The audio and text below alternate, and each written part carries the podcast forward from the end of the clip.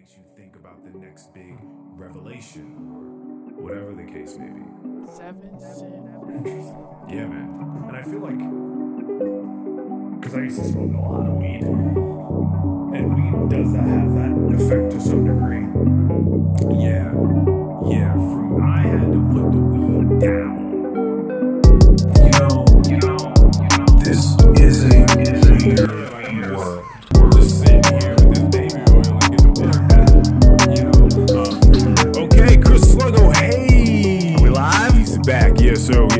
Go straight into it, straight like into the conversation. Um so this is special for various reasons, by the way. Okay. Some of which you know, some of which you don't know. All right.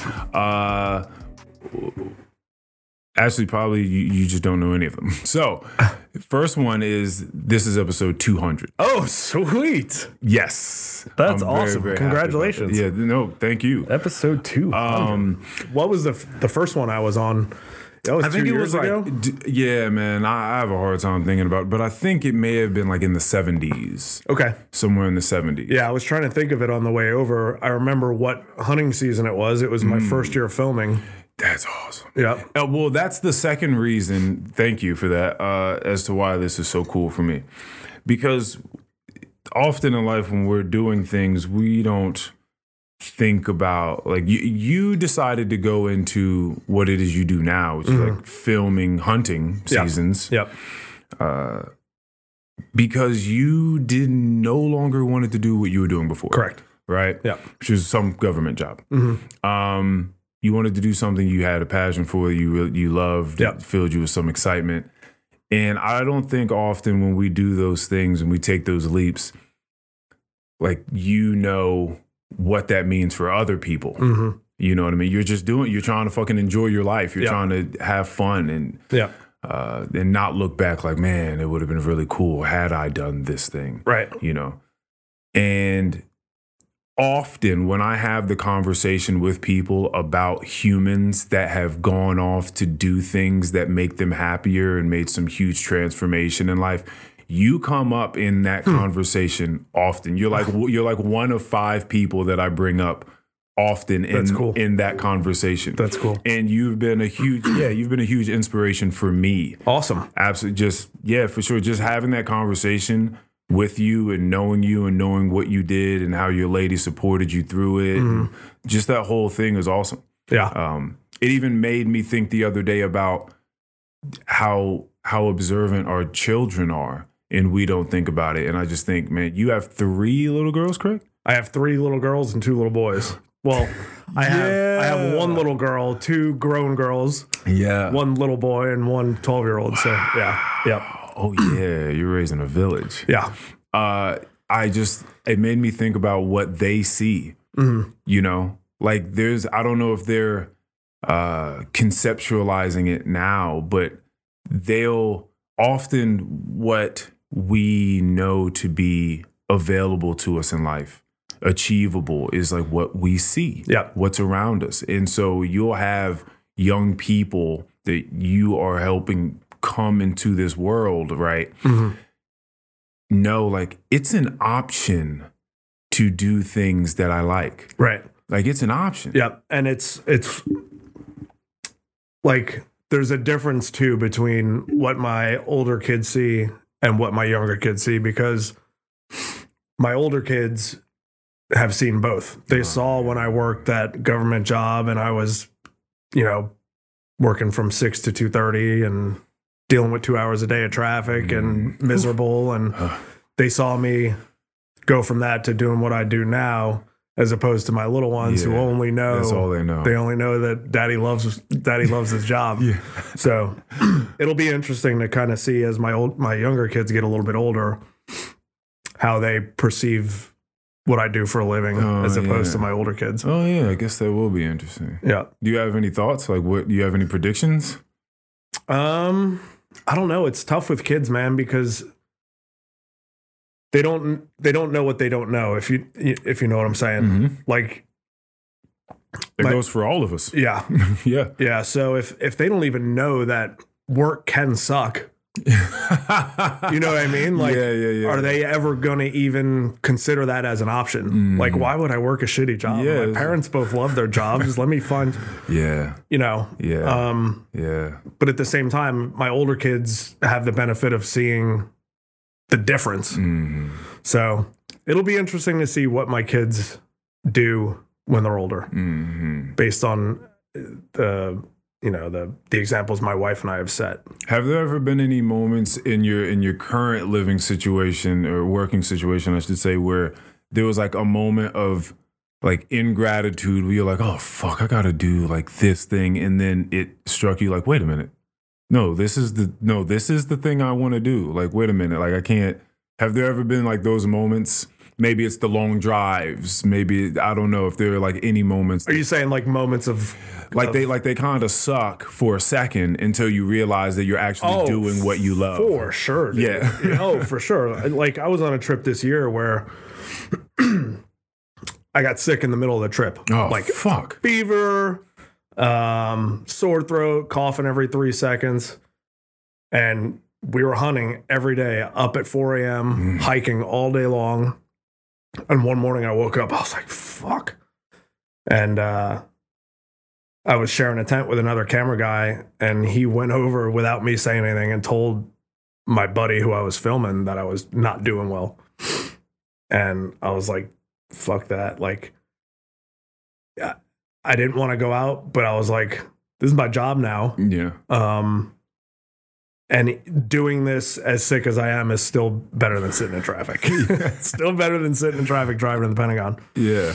And uh, my buddy called me into his tent and he was like, dude, you can totally stay in today if you want. Like, and we had not killed an elk yet. Mhm. And I was like, fuck off. I'm going. I was like, if you kill an elk today Yeah. while I'm sitting in the tent laying in my cot, you know how pissed I'm to be? yeah. So I literally told him, fuck right off. Yeah. I'm to get some I'm water going. and we're going. I'm gonna get some water. so yeah there's times i mean i think there's times with every job regardless of how much you like it where you're gonna be like fuck that's bullshit this sucks but you know as long as you can keep it in perspective and i, I you know think it's important that at some point in your life you work a job that you hate so you have something Mm, to, to compare yeah. you know what i mean there's some perspective Uh, of what's shitty yeah. because what's shitty at a good job you know Yeah. might be a great day at a shitty job Yeah, that's very, very true. yeah, that grueling aspect of walking into your job and being like, oh my God, like, Yeah. Jesus Christ, I got to deal with these people Yeah. that fucking, they're just like dragging themselves through here and they want everyone to be as miserable as Yes. they are. Yes. I've worked a lot of jobs where everyone there hated it. oh. Yeah. when I worked that job at the Pentagon, dude, I'm gonna tell you what, there were some guys there that were in their 50s or 60s. They've been doing the same mm. friggin' thing for the last 20 years and just miserable. All they talked about was how they couldn't wait to leave and grab a 12 pack on their way home and you know, but then they're doing the same exact thing The the next, next day. and the next day and then and like that those guys are what kind of they're a part of like what helped me make the dis- like I didn't want to be like that. Yeah. Like that scared the shit out of me watching those older guys Yeah. miserable doing the same shit. Yeah. So that played a factor in in my decision making process. Yeah, for sure. From yeah, yeah. It's interesting that in some of us, and I don't know exactly where it comes from. Maybe it comes from from seeing examples of people that have that have made it out, and you know, quote unquote. Um, but some of us, it seems like being miserable at some point it just becomes it becomes unbearable, and Mhm. you're like, no, I have to move. Like I, I, I can't because there are clearly tons of people that the impetus to move never it never overtook them Yeah. for whatever and and and I don't even want to be unfair because I know that a lot of the times it's life circumstances that sort of box you in maybe you have too many responsibilities at one point and you just feel like Trapped. I'm not, yeah, like I'm not young anymore, raising no kids, you know, with no significant other, with no mortgage, with no car payment, with no, like none of these things over my head. Like I can just, I can make whatever, I can pivot, I can Mhm. pivot. Um, it's tough. Yeah. I just feel like there's nothing. There's got to be nothing worse than just looking back at age seventy and being like, "Fuck!" Yeah. Like, like I had one shot at this, Yeah. and I just I hated every bit of it. Yeah. Oh, I just that's yeah. Those terrible. thoughts, those thoughts went through my mind a lot. Like those last few months I was working at the Pentagon. Like, is this what I want to do forever? You know, am I going to get stuck? Am I going to get trapped? Mm. You know, so, and it got to the point where I was like, I gotta, I gotta make a move. Got to do And, something well, and, now, now and now you're running around. younger. now you're running around and you're you're traveling Ohio. You said to to Oklahoma. Yeah. So, yeah, I, I went a lot of places this year. Our first trip was to Colorado. We did an elk hunt in Colorado. Then we did a second elk hunt in a different part of Colorado. Then we drove up to Wyoming and did an antelope hunt, which How, that, how successful are most of these hunts, by the way? If you could put, throw a percentage on so this year, um, the two elk hunts were the only unsuccessful hunts. Okay. um, which is pretty common for elk hunting. They're a tough, tough animal to hunt. Um, in fact, I don't know how this statistic came up, but it's thrown around a lot that um, the success rate for killing elk is somewhere around eight or nine percent. Oh, Yeah. shit. Yeah, in in archery season. Mm. So archery elk hunting is extremely difficult, and that's what we did. Came close. We came down. I almost got run over by an elk. Yeah. Whoa. Yep. How So- lo- how large do these things stand on? So from hoof to shoulder, they're a little bit smaller than a horse. They're big animals. Um, Yo, almost being ran over. And this, yeah, they're like horses with antlers. That's that's great. So they're probably, so they're like ponies then. Like like not yeah. as large as yeah. Wow. Yeah. Which which are large. Yeah. By the way, like I think when people think pony, they think mini horse, but no, like ponies are the are the animal that people play polo on. Yeah, Like though they're they're large. yeah, they're not small. They're not dogs. No. They're- yeah, they're big animals. That's crazy. yeah. So I'll tell you that story real quick. We were, I think we're on like day four or five of the hunt, and it's me and the guy I'm filming. He's his, his name's Tom. He's one of my best friends nowadays, but uh, because we spent so much freaking time together. But we're on day four or five of this hunt, and we're hunting with a guide. So the guide is showing us around. He knows the the area. He's also calling for us. Um, you hunt elk in September because that's when they rut. So, um, Right. That when they're it's When they're ma- mating, mating, mating season. season. Yep. Um, so you can use several calls to kind of coax them in. You can use Mm. a cow call. You can use a challenging bull bugle. Um, and this particular day, this elk that we got to respond responded to a cow call. Um, so and, he, and and he's not using any. Is there like a, a it's a reed that he sticks in his mouth. Oh, and he just kind of uses his mouth to make the call. It's like a little half moon shaped thing that you just kind of put on the roof of your mouth and use your Wow. diaphragm and tongue to kind of make the wow? yeah to manipulate the and yeah um so he's cow calling the elk's bugling back at us letting us know he's coming and then all of a sudden he just starts charging in and we heard him before we saw him and when the first time we saw him he was at like 60 yards and he was coming in hot so we're kind of down in this little drainage and he gets right to the edge of this drainage before he stops which was like from here to that wall like eight yards so, and I've got it all on camera too. And he was coming so freaking fast. I was like, is he gonna stop? Is he gonna stop? Is he gonna stop?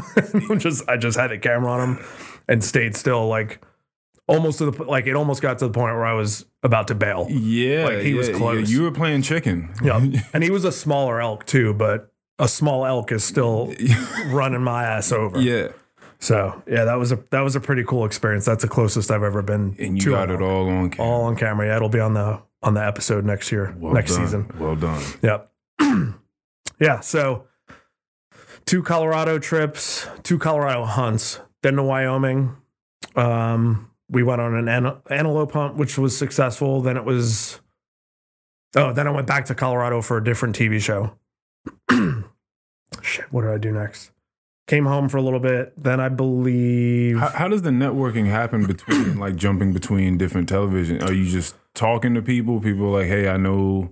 Kind of, yeah. I mean, it, people in the industry all know each other. Oh, the the TV show that I went back to Colorado to film for, the guys who I do 99% of my work with, they do the editing for that show, mm. for the other show. Oh, very. So nice. it's basically just, oh, you know, that's beautiful. everybody knows each other. That's beautiful. So I had a gap. I'm basically full time with the show that I work for. It's called Become One. But any gaps that I have where they're not hunting, I'll fill in and work for some other shows, Yeah. you know, so I can stay busy. But I was so busy with them that that that gap was basically the only one I had this year where I worked for another show. Um, but anyway, went to that. That was Colorado. Then I came home for a little bit. Then just whitetail hunted the rest of the year. We did Oklahoma a couple times, Ohio a couple times, and they were all all successful. Very nice. Yep. That's beautiful. This Yeah. must be keeping you in hella shape. The western hunts for sure. The elk hunt because whitetail, you sit a lot for whitetail. You get in a tree Mm. stand, you park your butt in a tree stand for a few hours. But the elk hunting is very very physical. Yeah. Yeah, it's mountains, it's rough terrain, it's hiking for twelve hours at a time. Mhm. You know, and it's at elevation too, which is Yeah. a shock to the system when you first get out there. Jeez. Yeah. It's cold. It's chilly. It's September, but it's it's chilly in the mornings. So I know a guy that he's he's been exercising, he's been trying to uh to get mass at this point. He said he didn't really feel funny enough masculine at his weight. I think his weight. But he's also like five nine, Mhm. right? So, About what I am. you know, and he so but he was like one fifty something. Mm-hmm. He was just like he was like one. He was like you can move things that are 150 pounds really easily. Yeah. He was like, I don't like that. like I need to weigh more than that. Yeah. So all right, that's fine.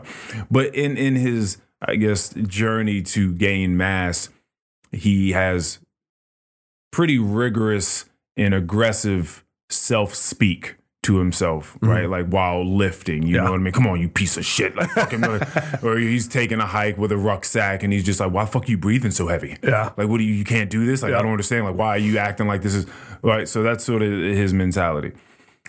At this point, how old are you now? 39. Thirty Just turned 39. What are what are your like physical goals? Because I know you're still lifting Yeah. at, at the gym, and Yeah. like, so what are your physical goals, and like, what is your sort of speak to yourself? So I'm glad I'm glad we're, we've we're talking about that because it used to be very negative, like that guy, like don't be a little bitch. Come on, you pussy. Let's get this fucking weight going. You know what I mean? I think we've all kind of dipped our toes in those waters. Yeah. And you can still be aggressive with yourself, Yeah. but in a more positive way. Okay. You know what I mean? Like, let's be the best. Let's be a fucking champion. You know what I mean? Like, okay, okay. See that you can be aggressive and positive. Yeah, It's possible. That sounds. See, that sounded very simple and much more loving. Yeah. like that sounded great. Yeah, and I trust me. There's still days where I'm like, lift this fucking weight or die trying, you bitch. But most days, I've kind of, and that's that's a recent thing too, like uh, positive self talk. Yeah. Um, and I think that's important. But um, and that that actually was a goal of mine last year. Was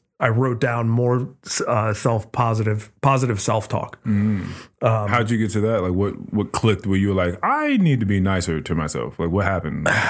or did someone point it out to you? That's a good question. I think it- a lot of the people I follow on Instagram, um, like the motivational guys, there's a guy named Justin Sua who I follow. Um, he's huge on positive self talk. okay. Um, so he triggered it a little bit, I would say. And then the more and more I did it, I was like, yeah, this works a little bit better. Yeah, yeah. You don't have to be angry at the gym to get results. and like I said, it's still a work in progress. Yeah, for sure, for sure. but uh yeah it's important it's self positive self-talk is definitely important Yeah, I know Mikey. As we were talking about listening to David Goggins, you know, stay hard. You know, don't Yeah. be don't be a bitch. You know, Yeah. just keep moving.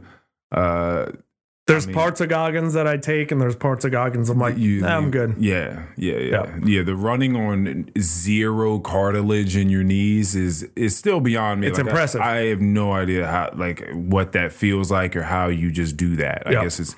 I guess it's like this book that Mikey talks about called Endure. So Mm-hmm. Mikey's trying to right now. Mikey's in the stage of trying to figure out just how far can I go? Like I like I thought that I knew my capabilities before. I thought I knew the boundaries until I pushed past those. Now I now I'm uncertain. Now I don't know exactly Yeah. how far I can go, Yeah. but I'd like to find out. Yeah. So that's that's why he's crazy right now. uh which is which is crazy. It's it's like it's wild watching him do it.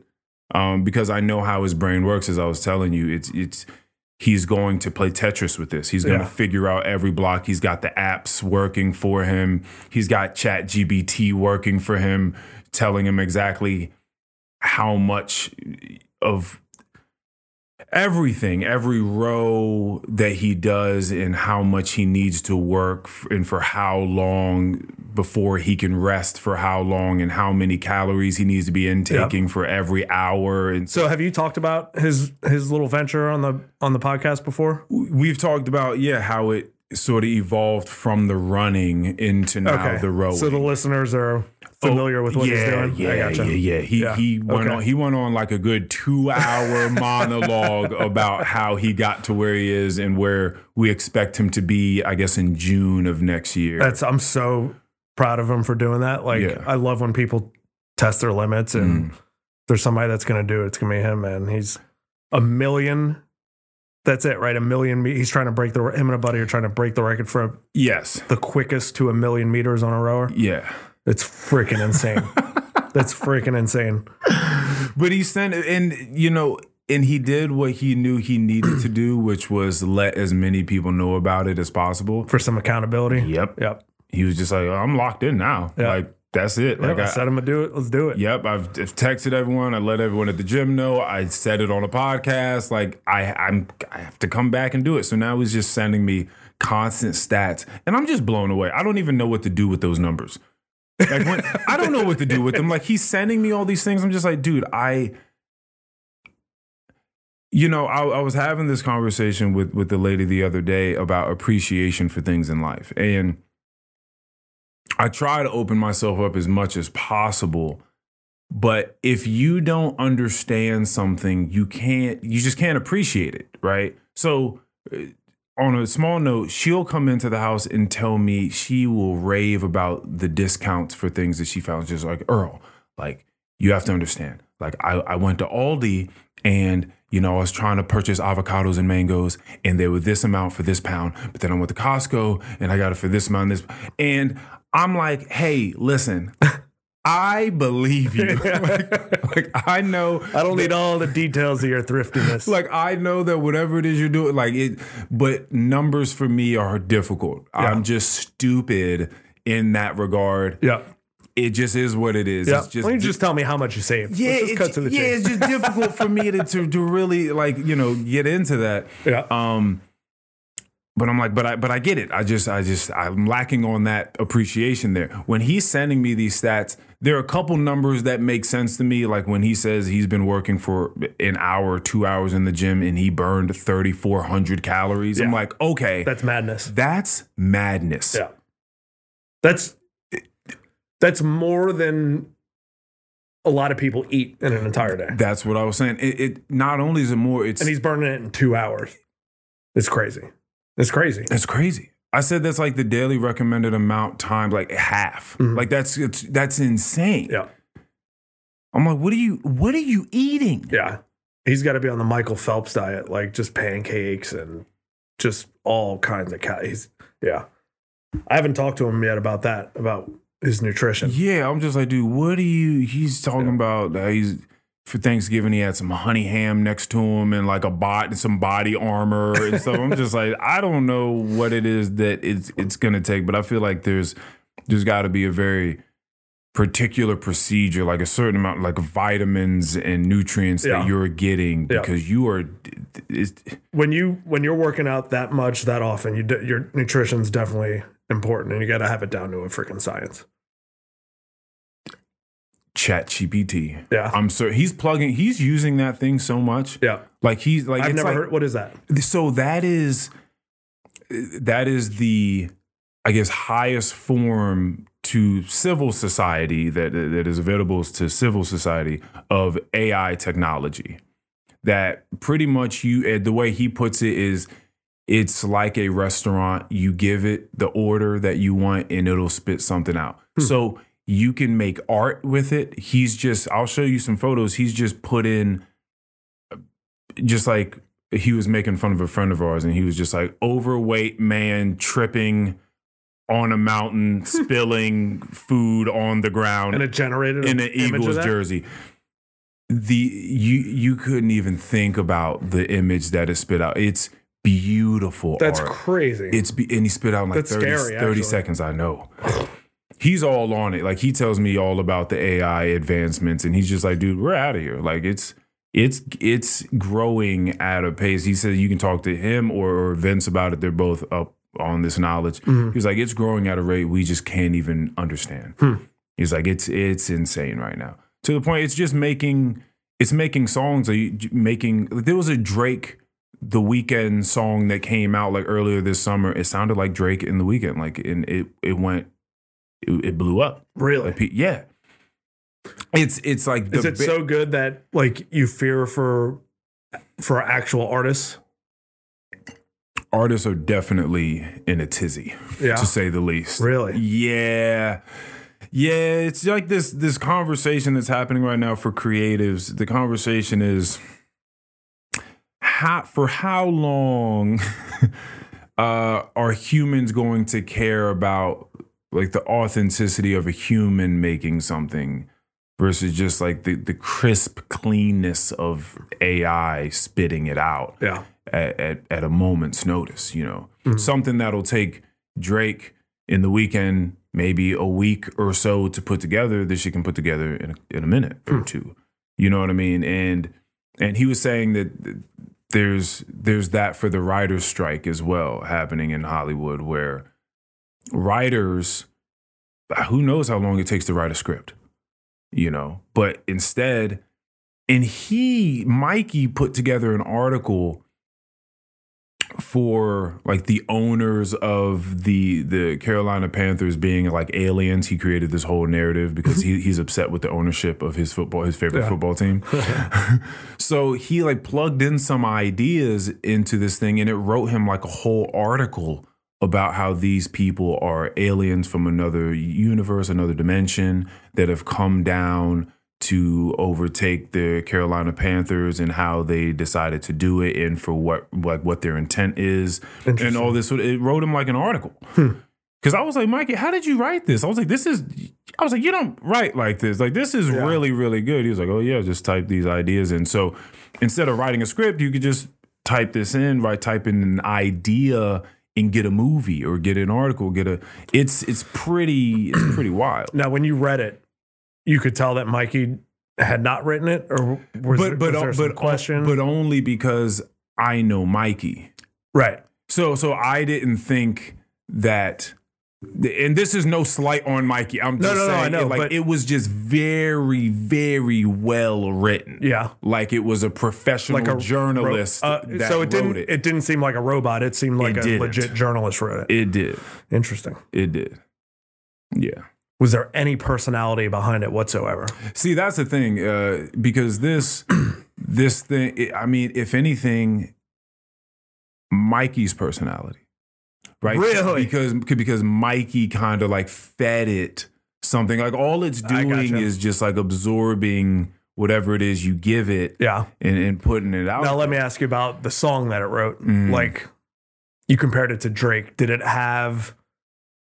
Did it have like No. a Drake swag to it? it, it, it had a Drake swag to it, but there are there are intricacies that I don't think there's like nuance that I don't think that it can quite get to yet. There Yeah. there is still a missing of soul mm-hmm. to it, and I think Which I hope it always at. does. Yeah, You know what I mean? Like yeah. I don't know. I don't know. Maybe one day there will be, but how do you how do you give a machine that? How does it? How does a machine create that? I know, I know. That's that's been my thing because I I like to think that there's this thing that is deeply human. Mm-hmm. You know, whether you can put your finger on it or we can articulate it or not, we feel it. Yep. Um, and you know, we hear it in in, in some of our favorite music that has just been timeless. We see it in some of our favorite films and Mhm. all of all of art that just seems like this had to have been done by a human. Yep. uh, that that went through some experience, right? Yeah.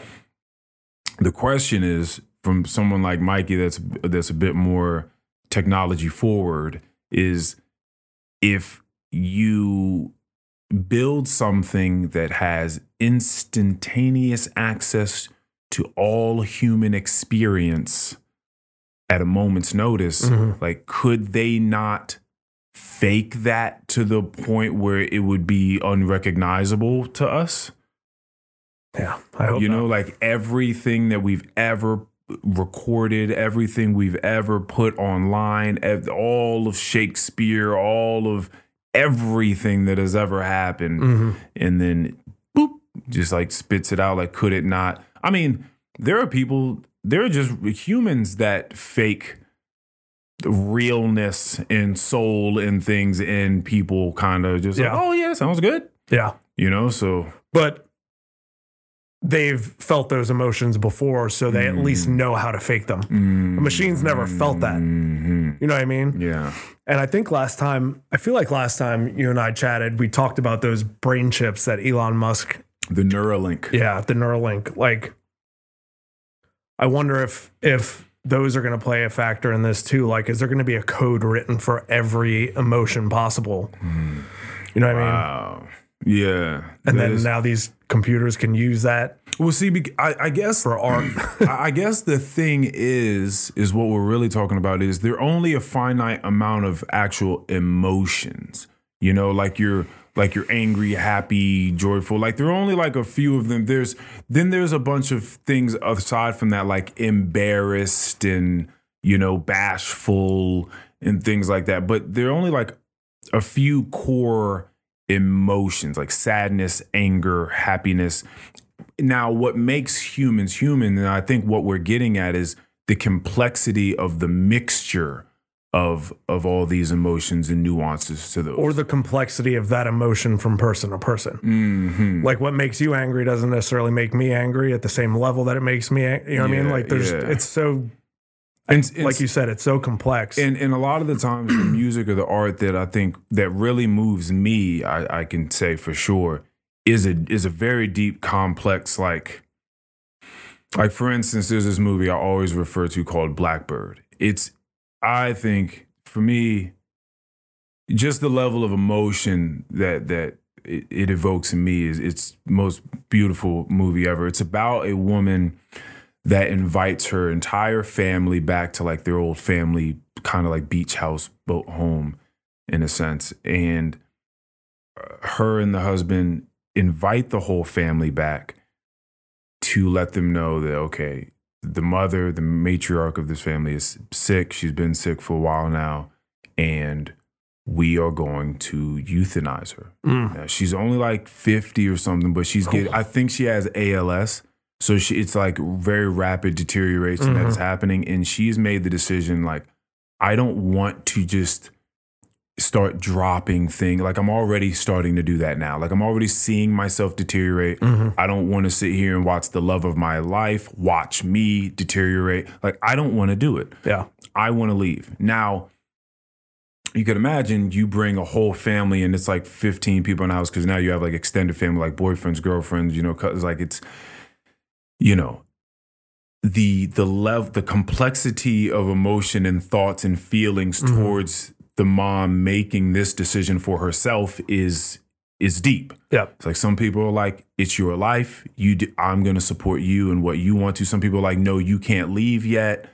Uh, you know, they have that selfish inclination, like I, Yeah. I need you to stay here. Yeah. Some people are like, there are things we haven't worked out between us yet. I Mhm. can't, like, you can't leave just yet. Like, I, what am I going to do if you leave? I'm going to be stuck with these feelings Yeah.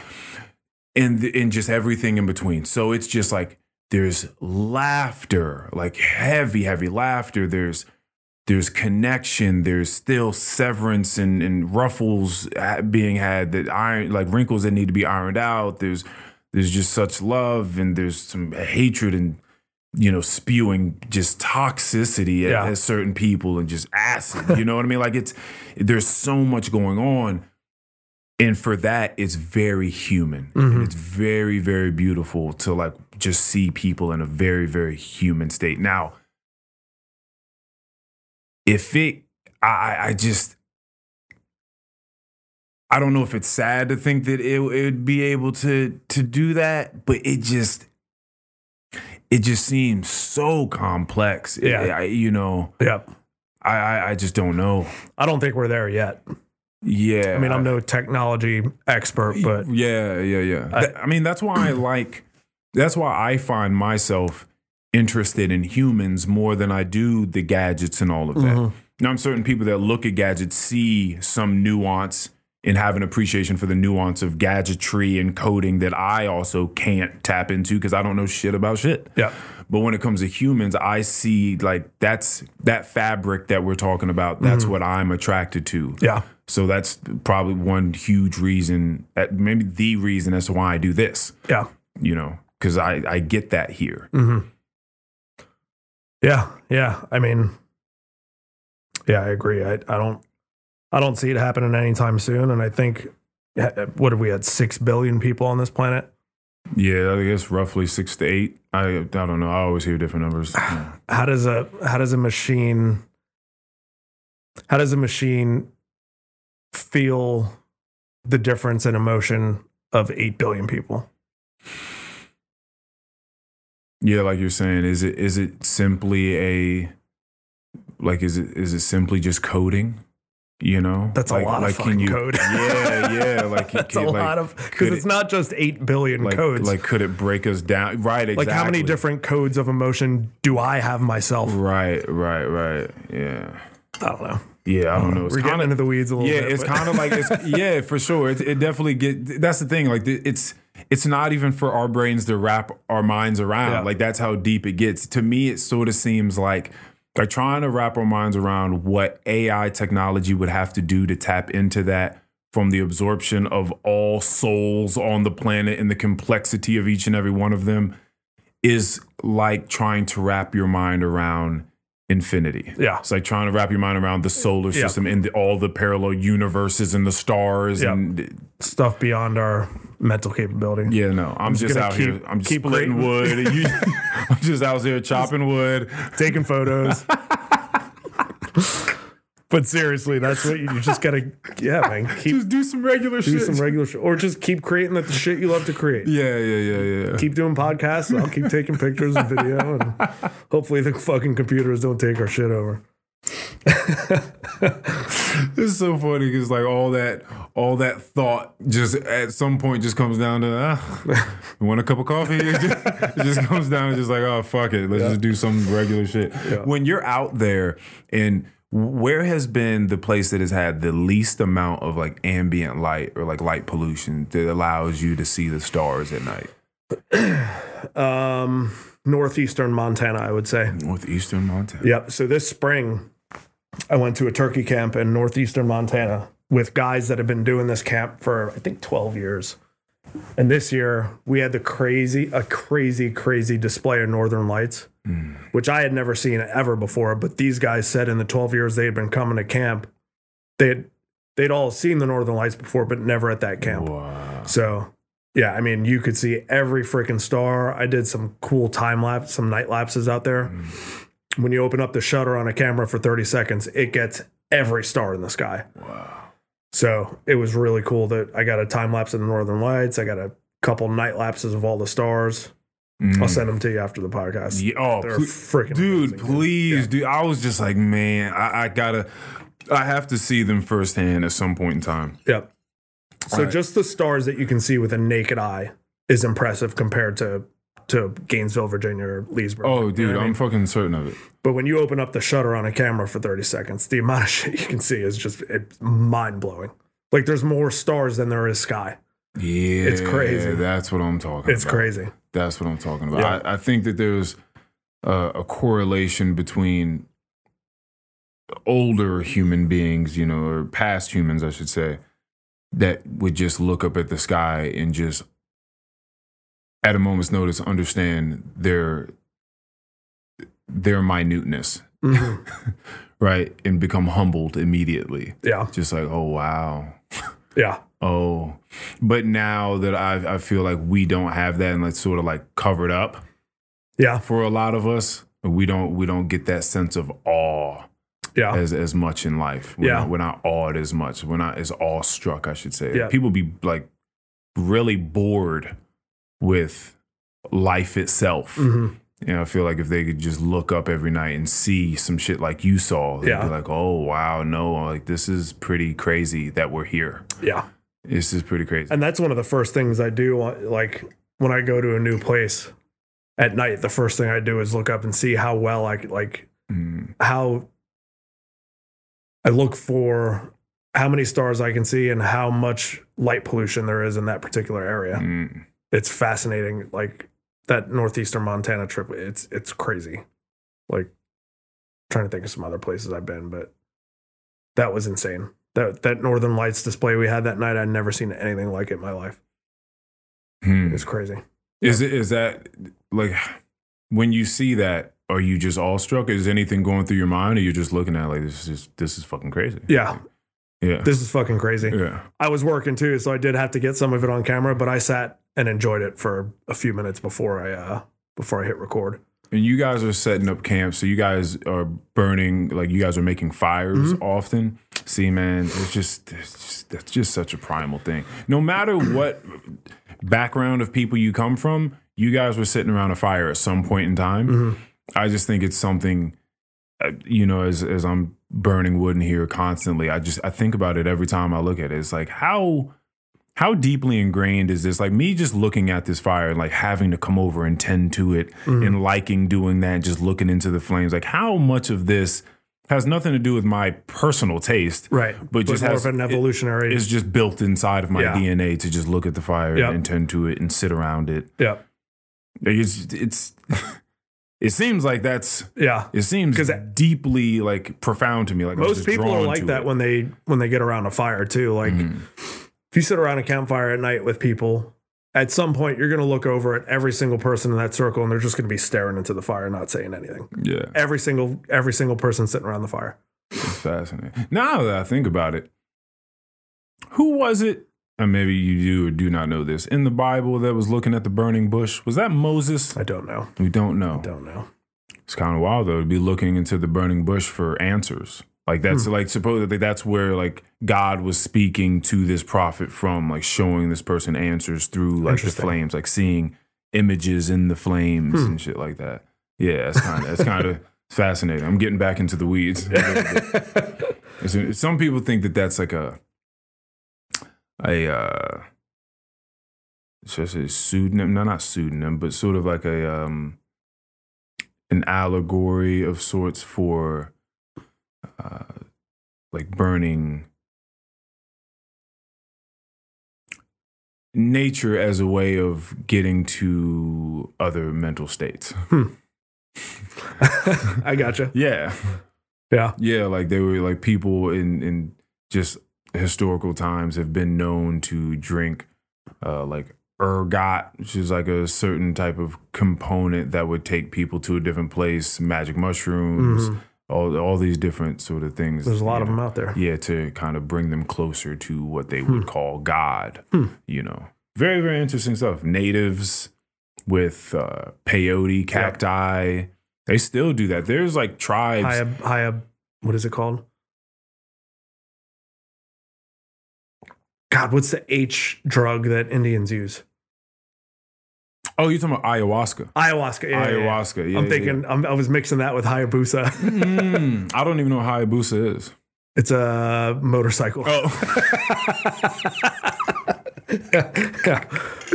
see, is AI gonna be able to do this? no, not even. Come on, man. Yeah, It's too smart. Yeah, but there, there's certain uh, tribes in Mexico, I believe, and, and I believe maybe Mexico and New Mexico that have been sanctioned by the government to be allowed to indulge in this peyote cacti because it's been such a deep rooted part of their culture hmm. to kind of sit around. And I've known people to be, which is very awesome, known people to be a part of these sort of seances, these rituals where whole communities, like the whole tribe, will come under this big ass teepee at night and sit and pretty much trip out and cry around each other and just hash out everything. Yeah. Like every every little tidbit of anger or angst or contempt you have for someone, like it's spoken about. If you had an affair with with the, the tribesman's wife, y'all talk about it there, and Yeah. it's just like, but it's just sanctioned and watched over amongst all the the elders and the shamans and all that sort of stuff. Yeah. Sounds like a wild way to live, hmm but also beautiful. Yep. And we could take this, we could take that several different ways. We could talk about like why are why aren't most things like that legal? Mm. We could go down the rabbit hole of they're they're making it legal now for um, soldiers with PTSD to go. I don't know if it's legal in the United States, but there's places they can go now and take several different drugs to help them get over like traumatic experiences Yeah. it's crazy that to me it's crazy that you need permission to do that right Yeah. yeah, like as long as you're not hurting anybody else Yeah, that seems to be the thing. I, I was having a conversation with my brother and dad over Thanksgiving about freedom. It's a weird term, it's a weird idea, like, because freedom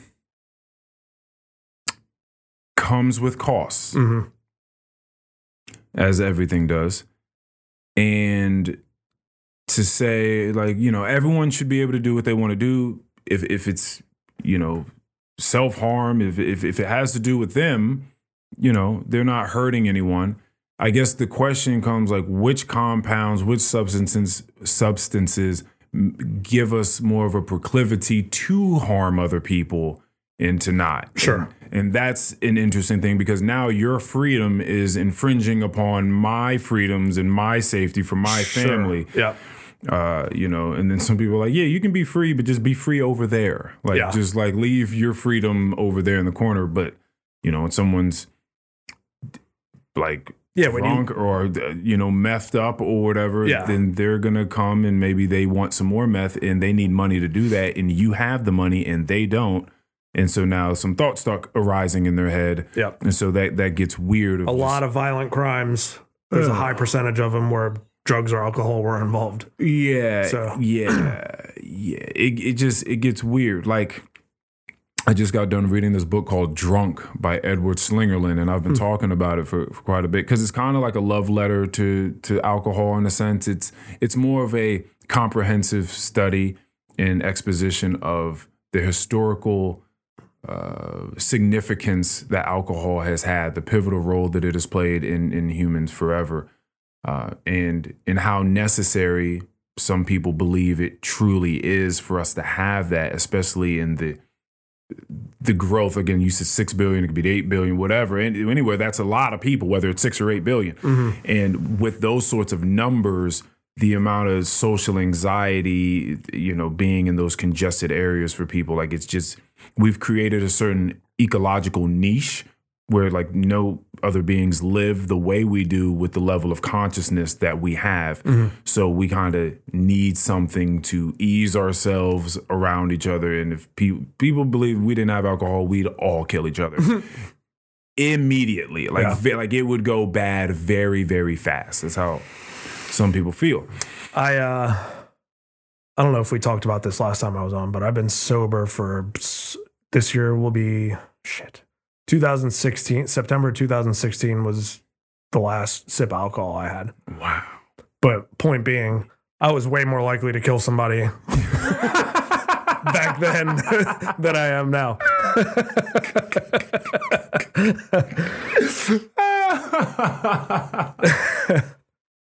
way more likely. Yeah, yeah. You told me how like volatile some of the arguments were that you and your wife were getting. Like you guys would just explode. And Yeah. I've been in a screaming match before, which is crazy, especially for my character. It's not fucking fun. Yeah. Like looking back at that, like wow, like what were we doing? Yeah. Well, like we had no other recourse. Like we had no, no other tools to use. Like we had to resort to like that's Yeah. it's a bit much. Yeah.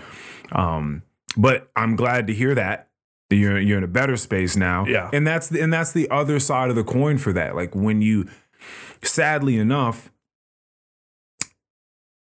when it comes to especially college level, uh, like sexual abuse, rape, it's all like the the staggering numbers Mhm. of drunken induced rape is just through, Yep. through the roof. Like it's the majority. It's Yeah. it's it's like 80, 90%. Like it's something crazy like that. Yep. And it's like that's just that's that's just what college is. Like that's what people do. They go to university. You know what the alcohol is like in university. Mhm.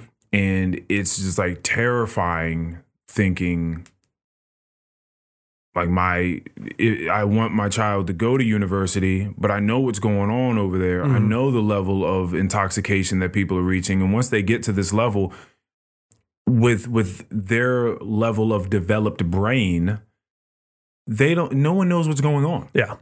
Like people have no fucking idea what's going on. A lot of young boys have a very very skewed idea and even like older guys by the way have a very skewed idea of like what um what a tell is from a female Yeah. of like you know what i mean hmm um And it's getting harder and harder nowadays too. mhm. Um, I, I would imagine for young men to navigate that, yeah navigate yeah what those tells are. Y- Yeah, like, uh, like, is she into me? Especially because you, you're young, so you don't know shit. That's first. Yep. And social media is so distorting Yeah. nowadays too. Yeah, Um, you know, you can.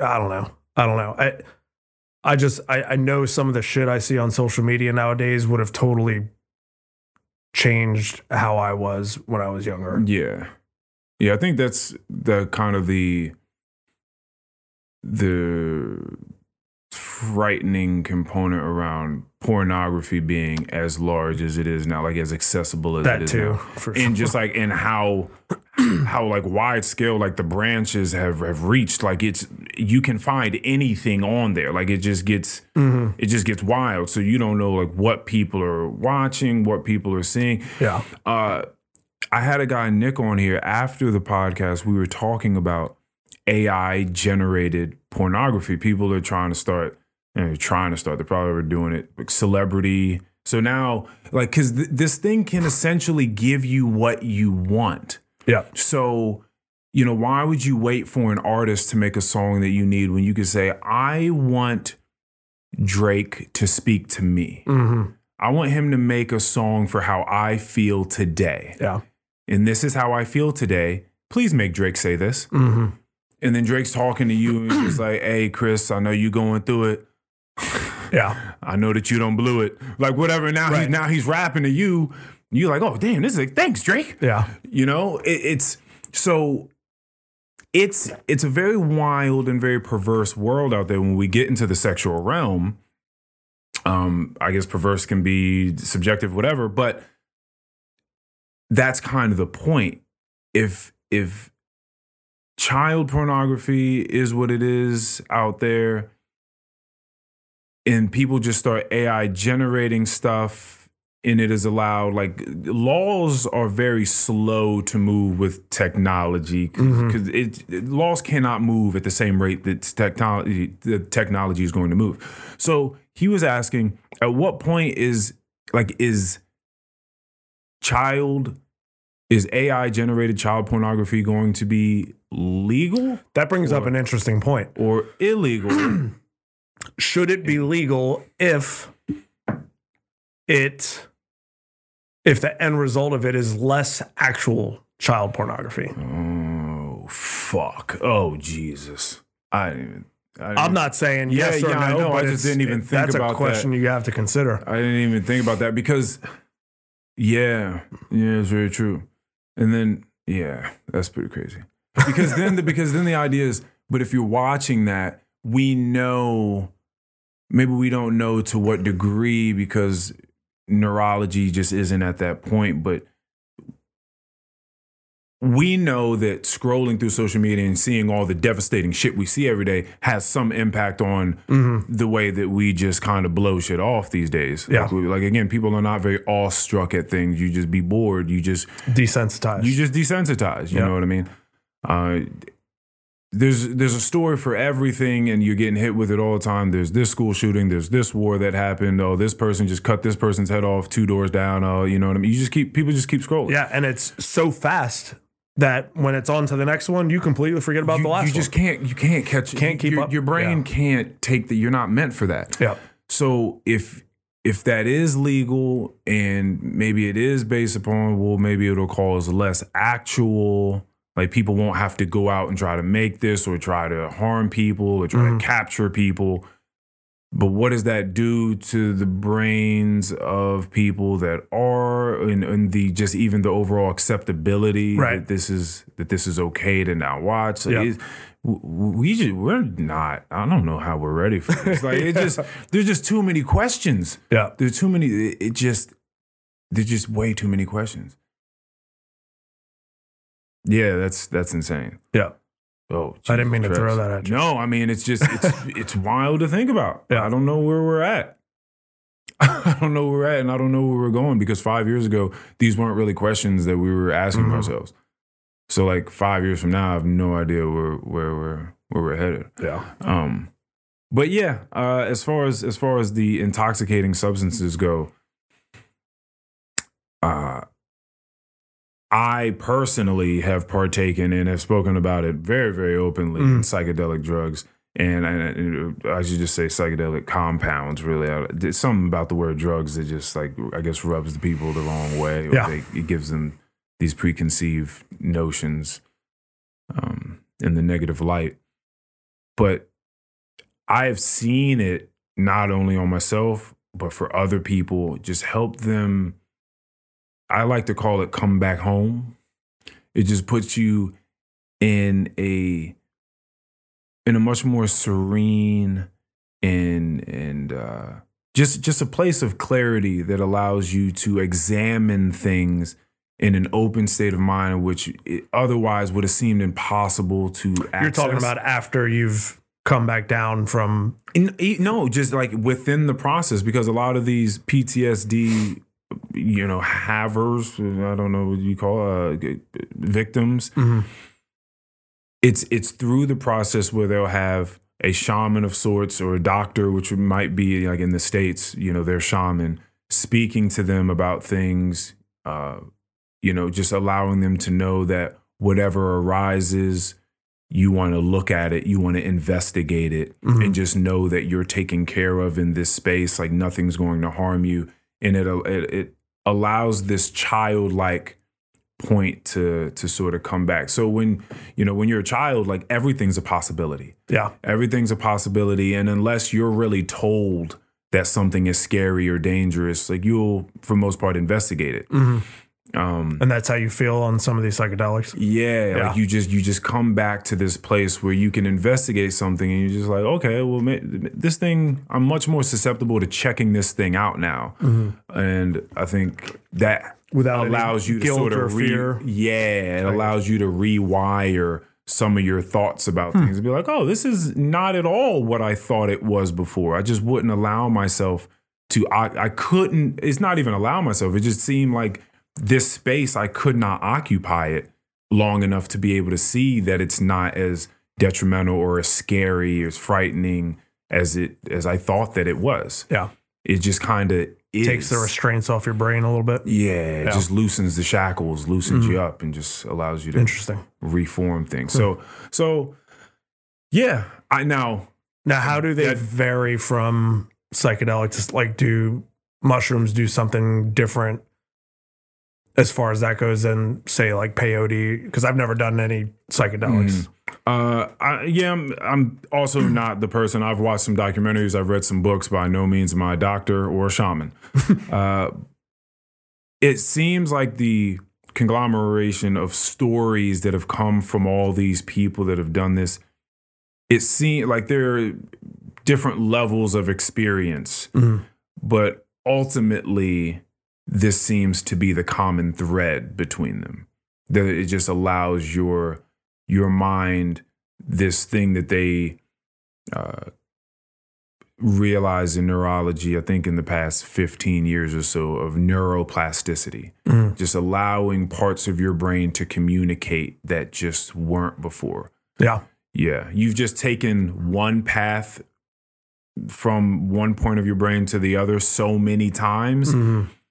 That you don't you don't choose to take another route anymore. I like it, it just makes it just makes more sense. Just like I know to get to work, I can take this route. So I'm, I draw, I get my car and I take this route, knowing that there are other routes. Like there are roads that will take you to get there, but you you're not going to try them out. Mm-hmm. Like you're not just going to be like, you know, what, I'm going to take a left today. Yeah. Like why not? Like I know that this road will connect to another one. Like why not just take? I got a little bit extra time. I'll just mm-hmm. take. Most people are not going to do that, which means you'll never know what's over there Yeah. You know and, and that could very well that over there could very well be the thing that makes you think about the next big revelation or whatever the case may be Interesting. yeah man And I feel like because I used to smoke a lot of weed, Mm-hmm. and weed does that have that effect to some degree. yeah yeah from i had to put the weed down it like for sure had that effect i felt like i smoked so much that I would just I would just get caught in like thought loops. I'm just thinking way too much about stuff, and I'm just mm-hmm. now I'm just in my mind Yeah. constantly, as you were saying, getting in the weeds, just thinking about the stars and Yeah. what all these things mean, as opposed to just being here Mm-hmm. and being with people and doing regular shit, and Yeah. it, it allowing me to do the things that I love in a much more intentional and particular, you know, attentive way. I'm Yeah. just like in the clouds. Yeah. You've met those people they're just their minds are just in the clouds, like they're spacey. Mm-hmm. Like you just catch them just looking off into the distance, so just just looking. Yeah. And they're in deep thought. Like Oh yeah, they're not being an idiot. Yeah. They're just well into something that maybe you well understand. well into something is fucking hilarious. oh, they're well into it. Yeah, they're like it's deep. They're like in the cosmos. Like they're. It's like Their body's being an idiot, but their mind is not. Yeah, it's like being in the fucking magic school bus with Miss Frizzle, and you're just like, you just shrink down to a microscopic size and just jump into the tapestry of something. Yeah. And you're just in there just investigating some shit. that's that's what getting in your mind to that level's like. And you gotta you gotta get out. I've I've been there for Especially if it's not productive. Yeah. Yeah, that's very true. Because you can go down some very See that's and, and unproductive rabbit holes.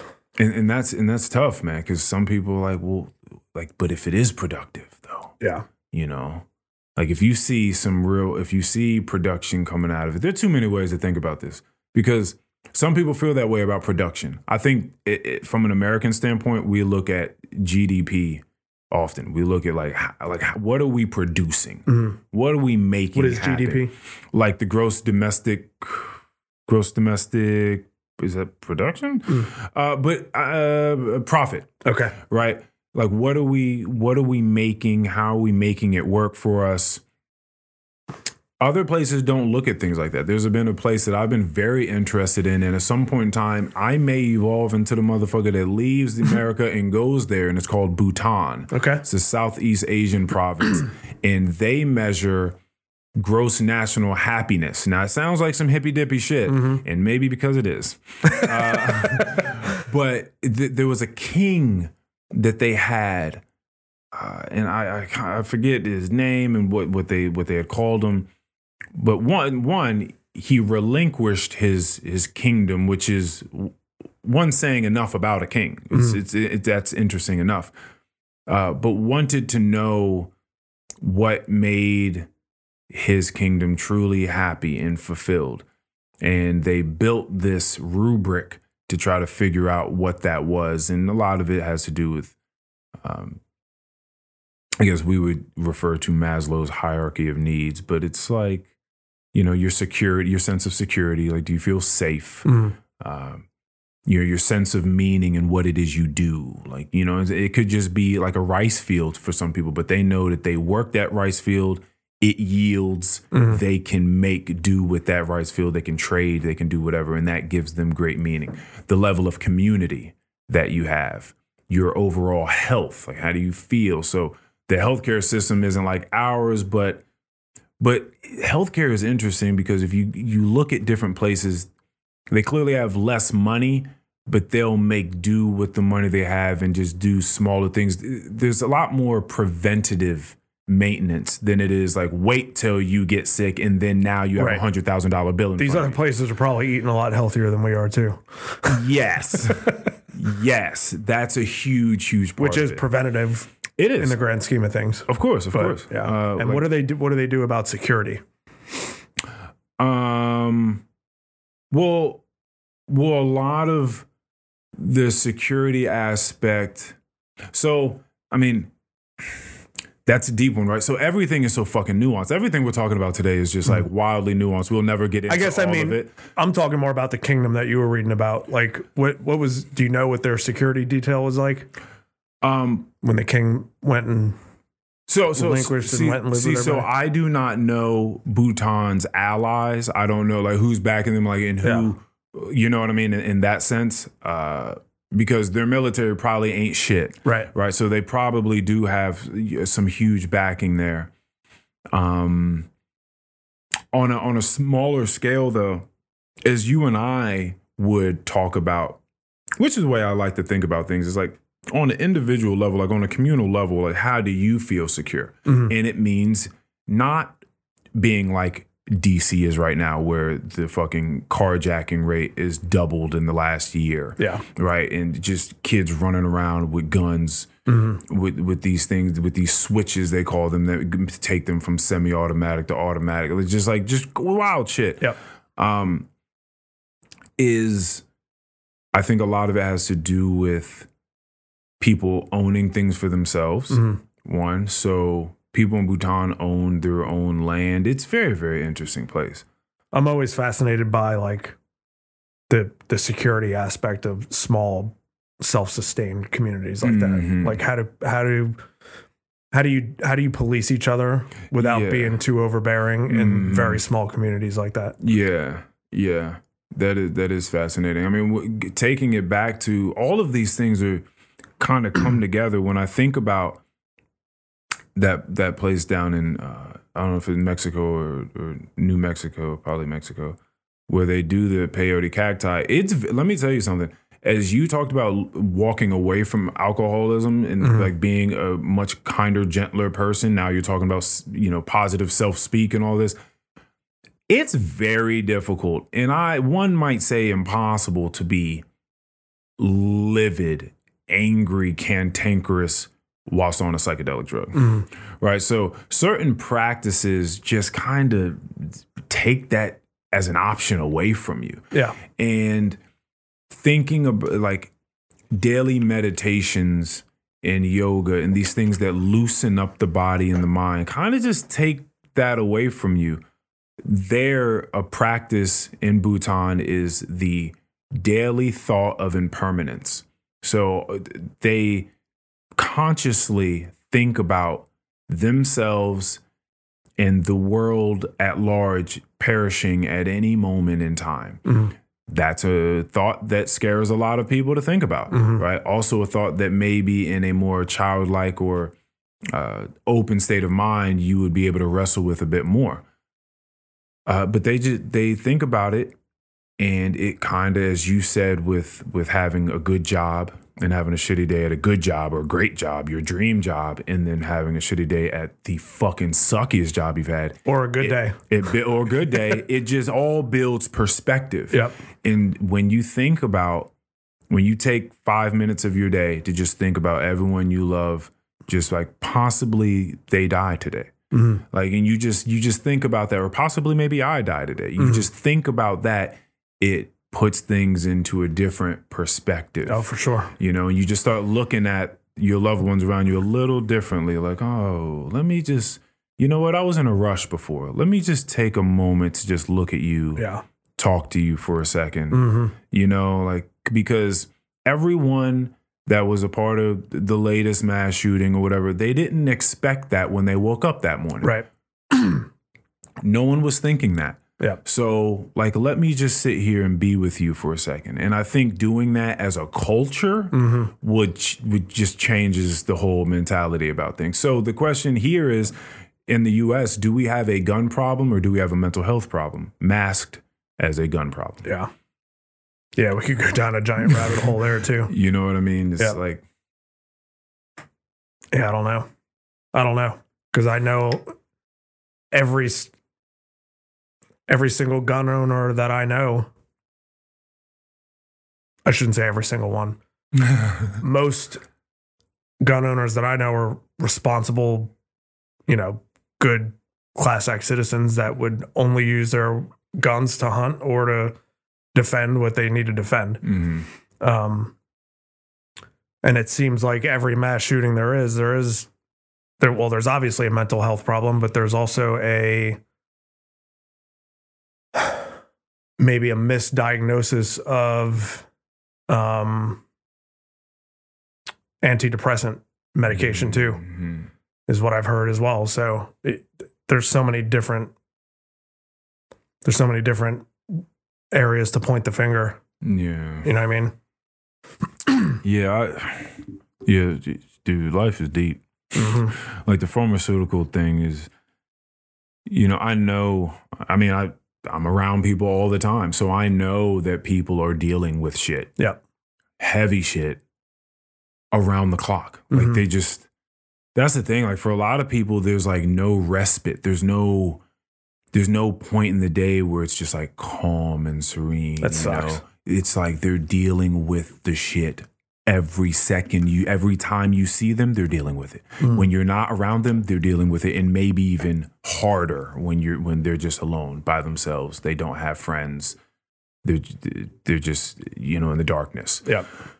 um and I know these people and I see them and you can see it in them as, as you as you're talking. You just know that they're dealing with shit. Um and it's it's eating them up. And it, it it's tough to to look at someone and be like hey man just pick up fishing you Right. know what I mean get a hobby Yeah. you know what I mean get your mind off Yeah. There's you no- sound like a fucking asshole Yeah. get, get it together man It's so easy to do. Just yeah. yeah go meditate go sit in the corner Yeah. you know breathe Yeah. be one with your thoughts like you know uh so then you have a pill Mhm. and maybe this pill gives you a little bit of that and Yeah. it's it's it's very very difficult to just not continue to take that pill and maybe you're not also not building skills and tools to be able to wane off of that pill at some point Mhm. in time it's just like nope i'm gonna be on this pill for as long as they make this pill and i'm gonna take some more shit too because i need that Yeah. um you know so you know there's there's that aspect of things and And we can circle back to the AI being able to feel every level of emotion from all 8 billion people on planet Earth. Like, how many different, there's not that many different, um, oh, what's the word I'm looking for? Dosages. mm, You know what I mean? oh yeah Of, oh yeah like what's the very like the bio uh, variability It- of humans and like maybe like your dosage is like like uh, like I don't even fucking know like an eighth of mine uh, and, yeah, and- prob- I mean, in mine is like a th- just like 33rd of what someone else's way, ought there's a be. lot, too many different variances. I, I feel like yeah to be able to properly, I don't know. I'm not a Oh, doctor. and I, I may be speaking out of turn, but yeah you know, but it does seem that way it would. yeah it would seem that way Yeah. and yeah and i don't even know i'm just i, I don't mean to be completely anti anything because i just i don't know shit Exactly. so so like I'm not anti anything. Yeah, I, I just, just- question. I just question Yeah. things. And I know that a lot of people are diagnosed with ADHD. I don't know when ADHD became like a, a thing. I know at, at first people were being putting on Ritalin because I think it was just like ADD. Um, and and then and then the Then came the Adderall came, and yeah. then the hyperactive came. And I I question that on a personal level, mostly because of the experience I've gotten doing this podcast, which is interesting. I, I was saying this to the, the last guest that's on here. The word conversation is used in a big way. So I was saying, if you were playing basketball, uh, but you knew you were going to go out with your friends and play horse or play knockout, like you wouldn't, I don't know, uh, like if you would say, I'm going to go play basketball.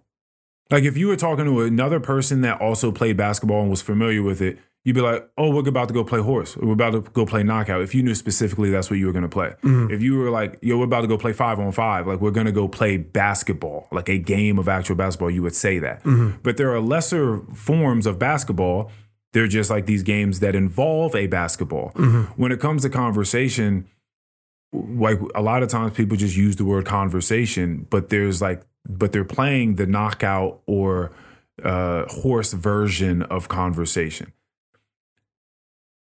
People are so, and I think social media has a huge, huge part of this, but people have this attention deficit, we say, and they're constantly distracted. They'll pull out their phone in the middle of conversation or they're, you know, they're just looking at some shit behind you as you're talking, whatever. There's there's so many things going on.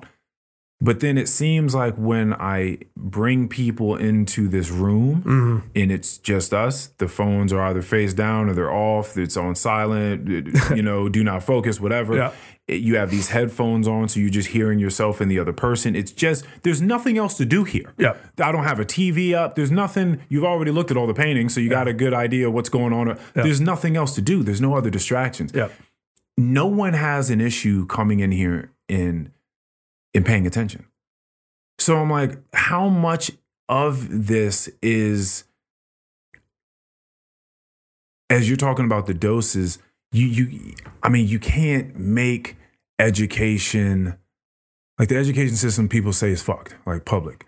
It's like, but how do you even fix that? Like, how do you make, how do you cater it for each and every student? Mm-hmm. You know, it seems like you would just have to mass produce, like you would have to mass produce the pills that people need. Right. Like, we got to listen, man. We got a hundred kids in over here. We need to put them 30, 30, 30 like whatever. They got to be in these classes Yeah. together How much can you refine it? how how much can we refine this? Like we only have so much time in the day. We have X amount of teachers, which I'm being told is less and less by the year. I don't, I don't know what's going on. They're just Yeah. pi- picking people off the streets now and being like, "Come be a teacher." Uh, so it's like we we just got to teach these kids. Like this is the curriculum. They need to know this for whatever reason. Try to fucking teach these kids.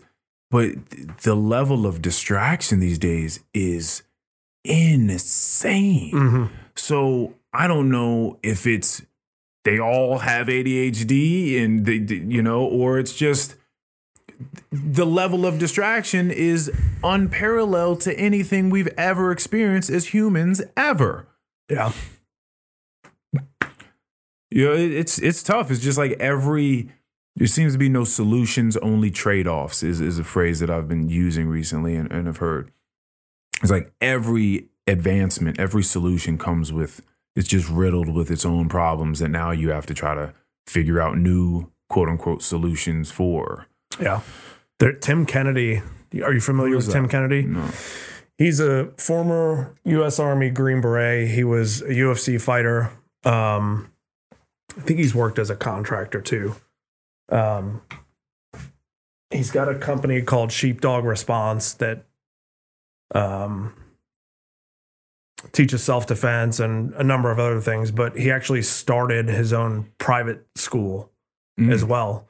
And he vets people to have little sub branches of this private school to open up in different places. And I think I think you're gonna see a lot more of that kind of come about. Mm, trying to sort of decentralize. That's, I guess, what everything is really happening is the decentralization of of all these things. Yeah. Um, Which I'm not opposed to. yeah, that is interesting, huh? Because now you have a choice about what your kids learn. And the world is changing, and maybe what you would have told your kids you shouldn't learn about before, like maybe just isn't the case. Maybe you should be. Like I think about that when it comes to video games. Like Mhm. when we were growing up, it was like, oh, get off the fucking video game. Like go out and play or like read a book, do something. You can't be on the video game all day, Earl. Yeah. Like you gotta. It's tough for a lot of people that make millions of dollars playing video games now, or just like people that, Yeah. you know what I mean? Like Yeah. people, a lot of people stream Yeah. video game through Twitch and are making tons of money. And the the staggering amounts of people that watch. I've watched people play video games. Yeah. It's exciting. I have that argument with my 12 year old son. or I've had it with him in the past. I'm like, dude, you cannot play video games. Like, find something that you want to get good at Mm-hmm. that you could be productive with. He was like, well, there's YouTubers that make blah blah blah blah blah. I'm, I'm like, all right, well then start playing 23 hours a day then. Either stop playing four hours a day or start playing 23 hours a day because that's what these like you dudes are better be the fucking best. Yeah. Yeah. That's hilarious, man. That's so funny. Stop playing four. then stop playing four hours a day and start playing. Stop doing this half-ass and shit then. stop playing it all day. That's hilarious. Yeah, man, like I love having the conversation with people are into all what what the internet has done for us, which is very beautiful. it's and created a market for anything. everything, everything, and and there's just we just I, we have such a variability to us. We just people love to watch so many fucking types of things. Oh yeah. Every time someone tells me about the new thing that they like watching, I'm like, what? Tell me about this. Mm-hmm. Please tell me about this. Like, again, over Thanksgiving, I learned that there's some guy, you're going to know about one of these people I bring up, maybe. There's a guy that cuts grass. People, he goes to people's houses, hedges out of whack, just like overgrown grass, and he cuts their grass. And I think he may even do it for free. And he, because he's making probably millions of dollars cutting mm-hmm. grass, and he just videos himself just just slowly cutting this Probably grass. spent three hundred dollars on a GoPro and People There it is. love watching this man just cut grass. They're like, fucking they're just like, oh, it just seeing like, just like I was saying, taking this axe outside and- or the mall and splitting wood is just very. And there might be a guy doing that, or maybe I need to be a guy out there I always splitting wonder wood. shit like that too. Like, did he just get lucky, or did he dive into the science of why your Hmm. brain is attracted to the shit that he's putting on Hmm. the internet? Yeah, no, I think it's yeah. Like, was he the first one, or was he just like a follow the leader? Like, did he maybe he just saw that there's something therapeutic about? I mean, there, there's so many things. Someone told me yesterday. There's a guy that like power washes driveways, and they just they just watch him just power wash driveways. They're like, oh, But there's so many things on the internet like that. Like, Yeah. what is it about these particular ones that are standing out more? I, th- I, th- oh yeah, like these particular people doing it. yeah. Yeah, I don't know. I, I don't know. Like, did they manipulate the algorithm so that it gets viewed more, or is there something about the Mm-hmm. the video that, they're, producing it? Yeah. yeah, yeah, Very true. Yeah, I don't, I don't know, man. I don't know. I feel like I feel like that's also so multivaried. Like we wouldn't know. yeah. You know, like it could be a mixture of maybe the person doing is attractive. You know, mixed with the video is is attractive. Like the, just the setup that they Yeah. have, the camera that they have Yeah. is good. Then the sounds are the, sounds sound just attractive. yeah. Mm, yeah. just out there cutting the grass. Yeah. And it's like oh, ASMR. People just speak, just speaking into it. some people, some, Some- people, it's so some people creepy. just speak into a microphone just like this, and they lull people to sleep. I know people like that that just like listen. They have like a favorite ASMR artist, and they go to sleep to them saying words at Hmm. What does that acronym stand for? Do you know? Uh, no, I don't know. Um, it- I know the S must be sound, but it's some it's something about just Maybe people have something mind relaxation. maybe something sound mind maybe yeah. maybe, and and they just have these these special microphones and they speak into them very softly. Some people eat food in them. Like there's certain foods that people like to hear people eat, like There's like a, uh, bananas and stuff. There's a type of video that I catch myself freaking watching all the time. There's this like five inch cup and there's a hydraulic press and people just put stuff in this cup and this hydraulic press comes down and crushes it. And I fucking watch it for like I catch myself five minutes in, like it's so weird. Mm-hmm. It's, it's see, it's like these satisfying things. What was it? What was another one that someone loved? Why it was like the cutting grass and like the power washing It- of the driveways. There was there was one other. Oh, cleaning rooms. Yeah, actually, my little sister has a YouTube uh, account, and I think the the biggest video that she has with the most amount of views has been like room cleaning.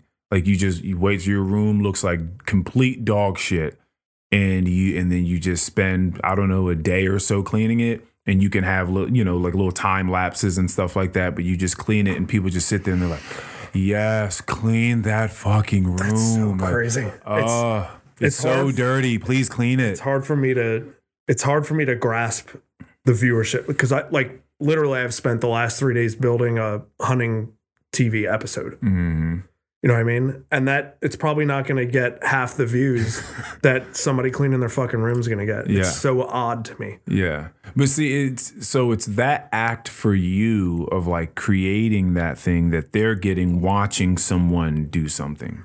It's like you're you're living sort of like vicariously through that person doing that thing because you're watching someone cleaning their room, but like your room looks like shit. Yeah. They're cle them cleaning their room doesn't clean your room. So you're getting the benefits of creating and productivity. Yeah, it's like actually like doing when you're watching these Twitch streamers with their friends play video games.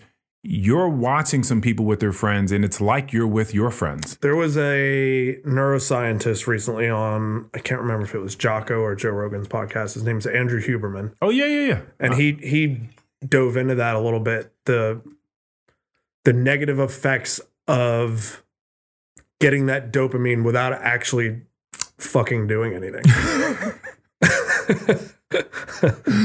and he was a little obviously a little bit more articulate Yeah, yeah. Huberman's a very, very kind, gentle soul and just jacked at the same time. Yeah. And looks like a lumberjack. Yeah. But he's awesome. Yeah, he's he's so brilliant and he's he's he's awesome. I, the Yeah. world needs him. yeah Yeah.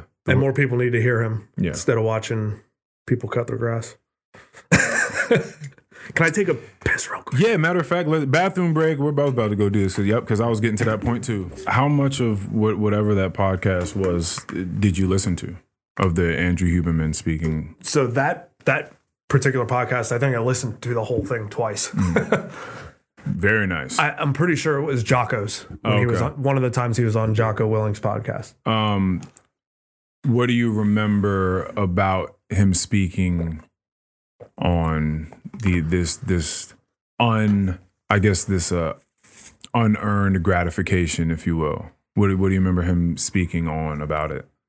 Like if you remember any details. Um, I don't remember specific details. I know that it's a bit further. Yeah. I just want to make sure you're in, you're in frame. oh the camera. yeah, Yeah. I, I I do remember him saying that it's not good. um, yeah. and anybody that's experienced both could probably attest to it. Mm, you know somebody that's put work into physical work or even mental work in a in into getting that dopamine rather than just getting it from scrolling reels on Instagram or Facebook. Yeah. You yeah. can certainly tell the difference. like a yeah. There's like a a, a difference in quality to it. hmm Yeah. I know that he said it's the dopamine that you get without working. It's it's like anything else. Like you almost develop a resistance to it because it's so easy to get, and if you're just constantly scrolling and getting that dopamine hit Mhm. a million times throughout the day, eventually it doesn't mean as much. You're still getting it, but it's not as rewarding or as as good for you, I guess. Yeah, but you can kind of just keep pushing that button. And if if the I guess opiate, op, how do you say the word opiate? Yeah, Mhm. opiate epidemic has taught us anything. It's just that those drugs feel really good. Yeah. you know, and that if you give it to certain people, they'll like they'll just keep they'll keep pushing that button. Mhm. You know, whatever whatever it takes. So, I, I was talking to a friend on the way to work the other day, and he was he was asking me. I didn't really have many thoughts on it, but I guess he did. He said, "What do you think in twenty years the the divorce rates or just rates of marriage of engagement will be like um, in this encouraged world of OnlyFans and the things of that nature, Mhm. right? Like, do you do you think that that the genders are getting further apart? That they they figure that they can kind of just do things on their own, really? um, because for what's being presented to us through technology, you can just push that button. You Mhm. can just get that hit. Um, if you're just jacking off all day, you know, like that's a that's a biological hack, you know, evolutionary hack in a sense where, which was funny because it was spoken about in that in that uh, book Drunk, but where the, the the pleasure of an orgasm came from the evolutionary development of procreation. Mm-hmm. But to just hack that and be like, well, listen, I don't really need you. Right. And I don't want find kids anyway. You know what I mean? Yeah, like I'm just just sitting here with this baby oil and get to work. You know, and and and, and just get to work is crazy. funny. It's you know with with this level of this level and amount of pornography available to me you know like and, and then and then on the opposite end of the scale women I I don't know if men are making as much money but women making all the money that they need to Mhm. just being like well listen I'm I'm gonna sell these feet pictures or I'm gonna sell something you know and I guess his question to me my friend was as that continues and more women like we accept this and we will have more of an open mind towards people using these platforms how many men are going to want to date and marry women that have these accounts and why would the woman stop using this account if she's garnering large quantities of money Mhm. using it Yeah. Yeah, it's a good question. It's it's actually crazy to me that women do make any money in porn because there's so much of it. I The market's flooded. I know, and they still make them. Like, it just shows how sick just- dudes are. Yeah, dude. Really guys are you know just like it's it's the it's it's kind of what I was saying about the AI. Like you want Drake to make a song for you, they they want in it's the most creatively curated uh, collaboration of of porn that has ever been available for men. Mhm. You know, before I'm looking at a mag a Maxim magazine, like we're taking Maxim. it back. I used looking to- I used to get those. You look at a Maxim magazine at a chick in a in a swimsuit at that, Right. You know, and then and the narrative in a guy's mind has to be, oh, you know, you now you got to create a story, Mm-hmm. right? Which is when. I, so you're like, oh yeah, you know, she's the teacher or she's the whatever. Now, porn comes along, and then porn figures out that they have to create the story, which is why it's never just like you turn on, you would put in the VCR, like the tape, and then they're having sex. Like, no, there has to be a story that leads up to it that makes you believe that it's believable. It's Right. like, oh, wow, this can happen. So now you're getting the story told to you through porn. Now it's like you get to create the story with this person. You get to speak to this person if you pay mm-hmm. this amount per month. And then if you pay even more, then maybe she'll do she'll cater it specifically to you and say certain things to you and you know call you by your fucking screen name or whatever it is that they call Whatever it whatever weird name you want her to call you. yeah, exactly When is you I, when is AI going to take that over? And will it? Or are people is that is that one of those things that people are more attracted to it because they know that it's real? Mm. Or is it like music or an article where if it's fabricated by a computer, well a lot of people like fabrication yeah, That's that's the thing. Like when it comes to video games, people know that video games and film is not real. Like they know they're sitting in a seat watching something, Mhm. but that by no means takes them away from the screen. yeah, And so the, I think the deeper we get into stuff like that, like the movie Inception, where you could just go into these small little cellars that were like prohibition era speakeasies and just like kind of slip into a seat and have them put you under and you can just go into your own dream world. Mhm. Are you aware of the game Minecraft? Mine, Minecraft, Yeah. kids it- game. Yes, the kids yeah, game. yeah. My son plays it all the time. So you know how intricate. Have you seen his work? Has he shown you like I've glanced at it, but I've never. oh these kids are building whole worlds. Yeah, whole worlds. it's crazy. Like when, when I was young, I played a game called The Sims. Oh, for sure. Yeah. You know what I mean? You got a house, Yep. a person, Super you go to Nintendo, work. I played Sim City, where you, You- yeah. build the city. Right, exactly. And the Sims took it a step further and you build a fucking family. yeah, yeah, Yeah. yeah, yeah. This game, Minecraft, shits on all that. Really? They're building worlds. You hmm. can just, you can just go. You can just, you can just fly, and they're building castles and underground caverns and hmm. valleys, and it's, it's insane. And that's not even virtual reality. Like they're still just outside of it looking in. It, when it gets to a point where you get to be inside and walk around Yeah. and live in that world and have a wife and a this and that, it- like again, playing The Sims and in making your person go to work and making them go to the gym Mm-hmm. and having them clean the house and having them throw parties and keep up a social life dinner, and you're doing all that shit but yet in your real life you need to go make dinner Yeah. you need to go call your friend Right. you need to but you're not because you're playing the video game if that shit gets to a point where we get to put a headset on or just like some glasses it's something just real sleek Mm-hmm. and it just puts you in a different place and you can you can be who you want to be you no longer because now we're getting again as andrew huberman was talking about that instant unearned gratification Mm-hmm. why do the work to become a ceo or to become a great husband or to become whatever it is your dream is when I can just put these shades on. Just imagine the- glasses you got on your hat right now.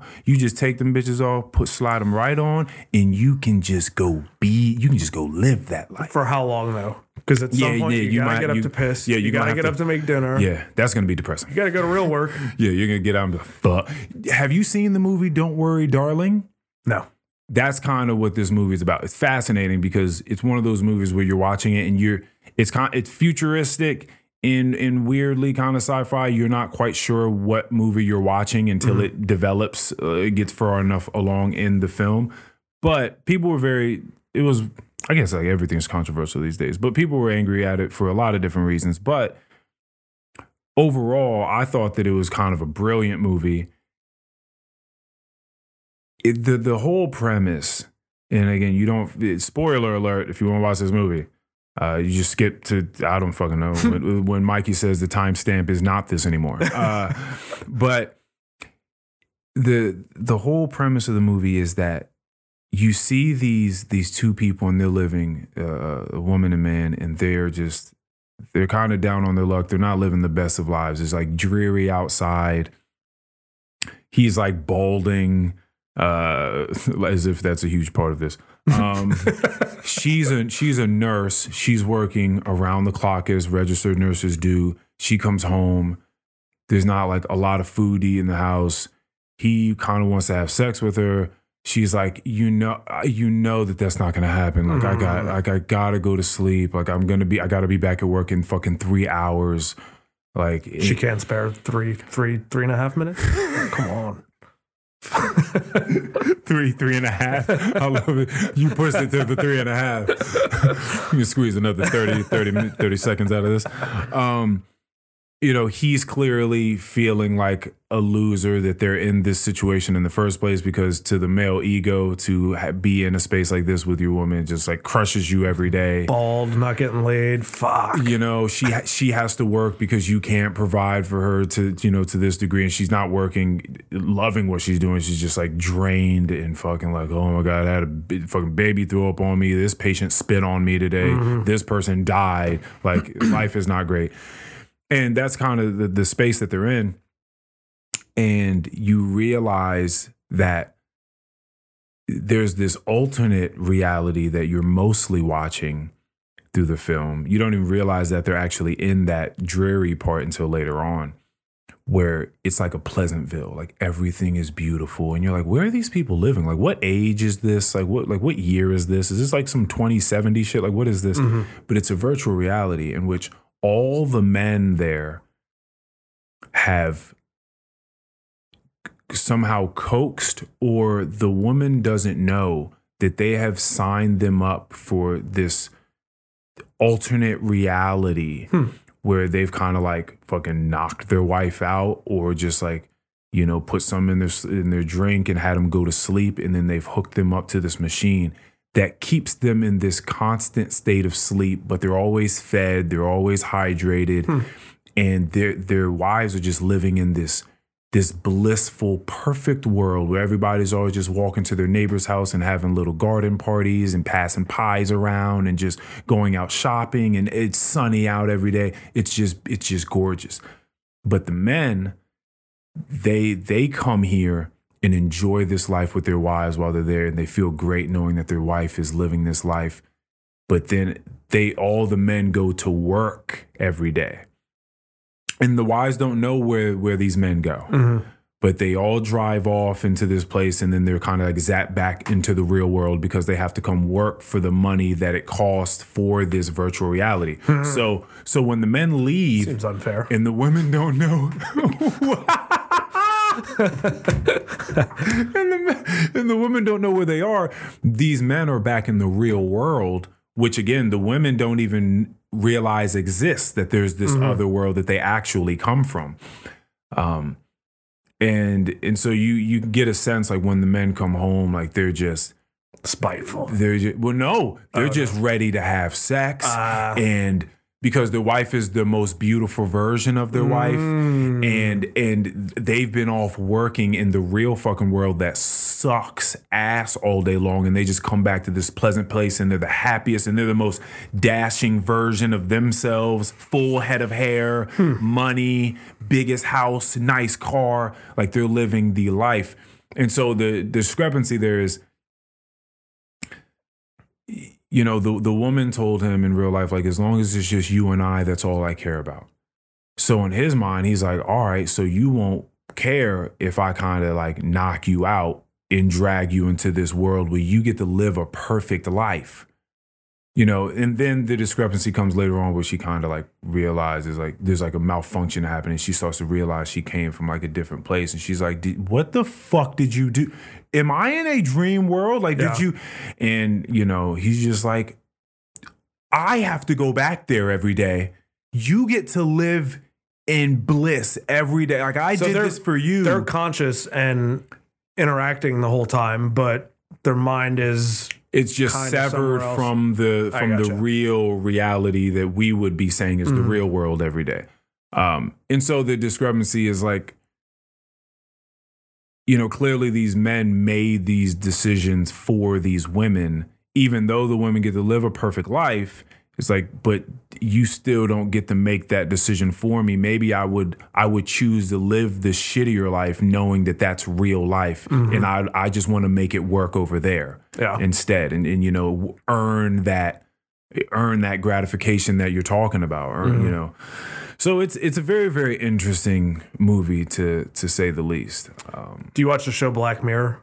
i have i have not watched the latest season There's an episode that that movie you were talking about kind of reminds me of. There's these astronauts that go on a mission that takes several years. I don't remember exactly how many, but that was the very first episode was it i believe i think i watched this one but continue to their explain it their physical being goes up into outer space, but they develop some program to where they can also live at home, um, with some sort of chip or key or something.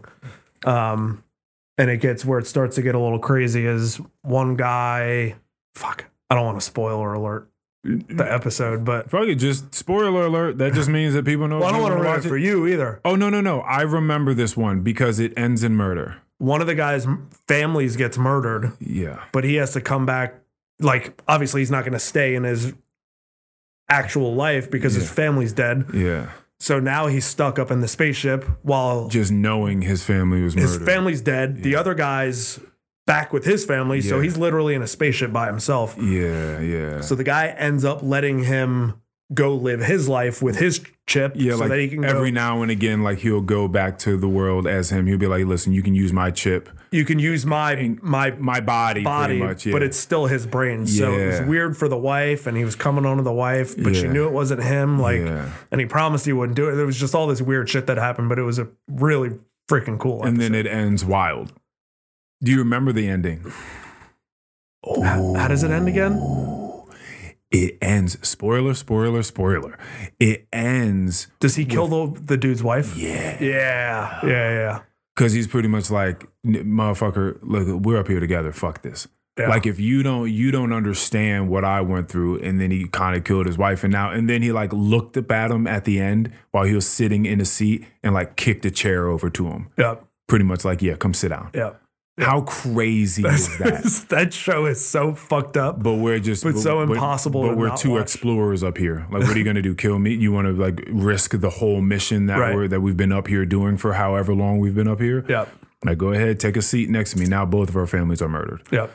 Yeah, it was a fucked up episode. Oh, oh my goodness. Where we're headed, dude. Oh my goodness gracious, man. Wow. It's so crazy that people come up with this stuff. Mhm. Like the creative mind is so fascinating to me. It is, and that's it's also not outside of the realm of possibility either, which is what makes it so attractive. It, yeah, it's like everything that we fathom, you know, everything we can conceive seems like we can make it happen. Like Mhm. if, if your human brain can wrap itself around it and just creatively think about stuff and, and really conceptualize it on the level that these people create it at, it seems like, okay, eh, we, we can make that happen. Like if it's outside the realm of possibility, maybe we can't we can't think about it. Mhm. But if we can think about it and show it on a film, we we might be headed there. Yep. And there's the thing about that show too is like there's several episodes that are fucking tomorrow. Yeah. You know, and then there's some episodes that seem like they could be 100 years away, but because there's so so many episodes that are within reach, it makes the ones that are out of reach seem a little bit more in reach. yeah, yeah, that's very true. It's uh Like there was an episode hmm. where everybody was wearing these glasses and it was like a social credit score type episode where your glasses every time you looked at somebody it showed their social credit rating and Yeah. like whether the person was a dick or what criminal charges they had like Yeah. i don't i don't Yeah. that's not that's not too far out You would see Something someone like effect. be an asshole, like in a line waiting for a coffee, and then their scores would be like, and Yeah. the score would go Yeah, down, and like you'd be little- looking at them like, ugh. Yeah. Like, yep oh boy. Yeah. See, now Mikey has an interesting idea about that, which is would that make people behave better? Because you're constantly worried about the way that people are looking at you, you know that in this day and age, you can kind of be outed online, but for the average human, that's not happening, Mhm. right?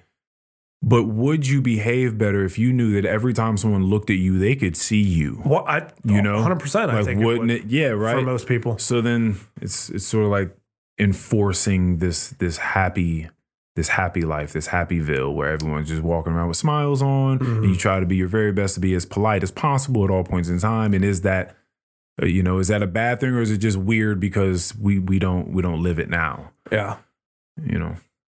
Yeah, it's uh, and you go back to Facebook like you want to I'd like to tell myself that when that shit starts happening like I'm not participating in that.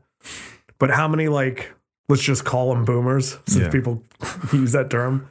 Boomers when Facebook came out were like fuck that. I'm not getting involved in that. Now everybody has it. Yeah.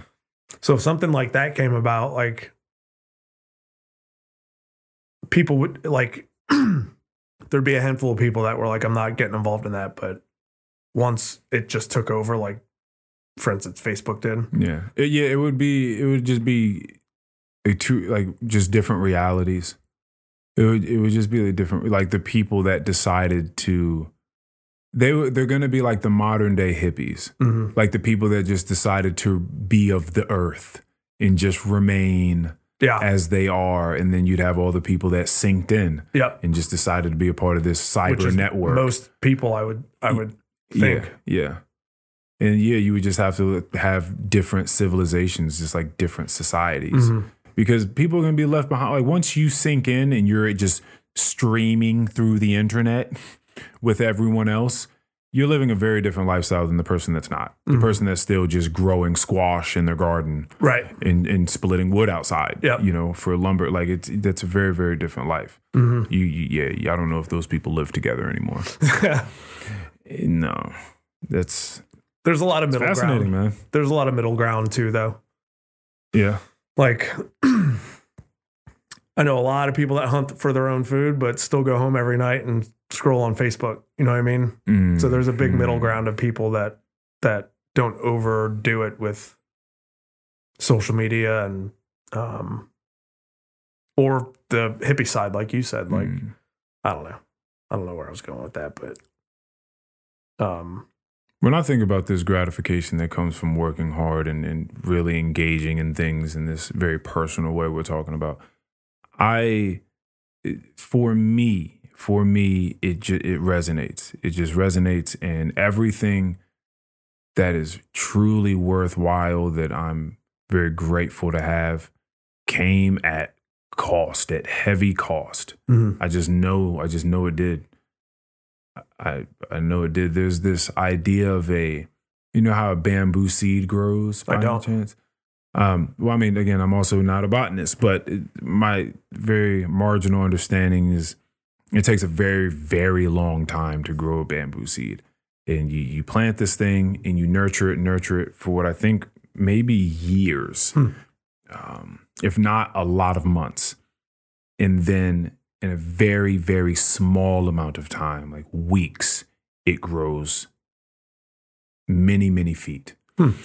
It's kind of a chinese or i don't know if i want to just give it to the chinese but i do know is of asian descent philosophy or allegory of sorts um, that a lot of the time the things that we're building inside like take a lot of time and a lot of nurturing, a lot of resoiling, a lot of watering, a lot of feeding. And sometimes, and maybe you felt this in certain ways in your life, it seems like, boom, there's just like this wild growth that happens out of nowhere. Mhm. You're like, holy shit, where did that come from? Yep. Some people might call it a revelation, an epiphany, just a, a long stride of, of growth, you know. Um, but I've felt that various times and for for people on the outside it looks like this happened to you overnight that's the only way that people on the outside can really conceptualize it like that th- th- when did that happen for you Mhm. like that just looks like you just you look lucky at this point yeah, they don't see the work that goes into it. yeah um and and I, I you know so i think if you don't know if if you don't know the the extremely hard work that goes into a lot of the backstory for highly successful people in whatever domain we're talking about just self-help you know just mental spiritual health or you know their business goals or career goals whatever it is. It's so hard to conceptualize the amount of work that someone has to do day in and day out in order to achieve something um, and and so I imagine it just being it's just very enticing to just because you don't know it's just very enticing to take the other way to take to take the other way and just it's just easy. I'm just going to take the shot. I'm going to push the button. I'm just Mhm. going to do that thing that just feels good right here right now. Um and you just also lose i don't know if it's lose in appreciation but just there's a, there's you're devoid of appreciation for the people that have done that and you think that it was very very easy for people to do something you're like oh well you know it must have been because you know they came for money Mhm. or we make a lot of assumptions about the way that other people were able to make a way for themselves or Mhm. for things to happen for them which is interesting that we do that like even when you say something like oh they come from money as if coming from money grants you everything it is that you need to Right. do to be successful Yeah. Because like that may very well as you were maybe not necessarily fearing but at least just observing for the children that that you are raising that are just going to be able to see that dad always did what he loved Mhm. it'll be very different than the older ones that were like nah i saw that grind though like Yeah. that was different Yeah. and you know it may very well leave you lacking some some perspective on something or um you know just just le- leaving out a certain edge you know a certain drive that would be there in, in someone else. A lot of greatness comes from when people had fucking nothing. Yeah. it's where like jazz blues hip hop like a lot of greatness came from people scrounging up a whole lot of nothing around them hmm and but a whole lot of passion and sadness and anger and hope and all these other things that make us complex in you know putting it out there Yeah. Some of the most mentally tough people in the world have some of the most fucked up stories. Y- yeah It's yeah not. It's not by. It's not by accident. yeah yeah yeah it's not by accident or even if yeah it, it is interesting because i've thought about myself i haven't had by any means a difficult life but i most certainly have searched for the difficult the difficulty in what it is uh, about human nature that you know that uh, sort of bolsters my shortcomings as a human. Mm. you know like i've i've searched for those things. And so where things there's like there's going to be a difficulty somehow. It's like either you have a lot of resources at hand and and maybe things are easy for you but if you don't search for those difficult parts of yourself those like really really hard to find just just bad parts of yourself um there are going to be other problems that you have Mm. right but it's but it's still even as someone that has been extremely privileged their entire life being me it still hasn't been easy though i didn't make it easy on myself like just ha- having to dip into my mind and figure out and still doing just trying to figure out all the all the terrible things all the weaknesses all the things that don't need to be there and like trying to correct for them and Mhm. rip them out and rewire all these different things having to try to relearn Yeah. right? Uh, it's it's definitely it's not easy. It's not easy at all. And when I think about the amount of work that it takes, and I've thought experientially for myself, the amount of work that it has taken for me to just get where I am now, I don't. I look at people with so much more compassion. hmm I'm just like, oh yeah, it, it's tough.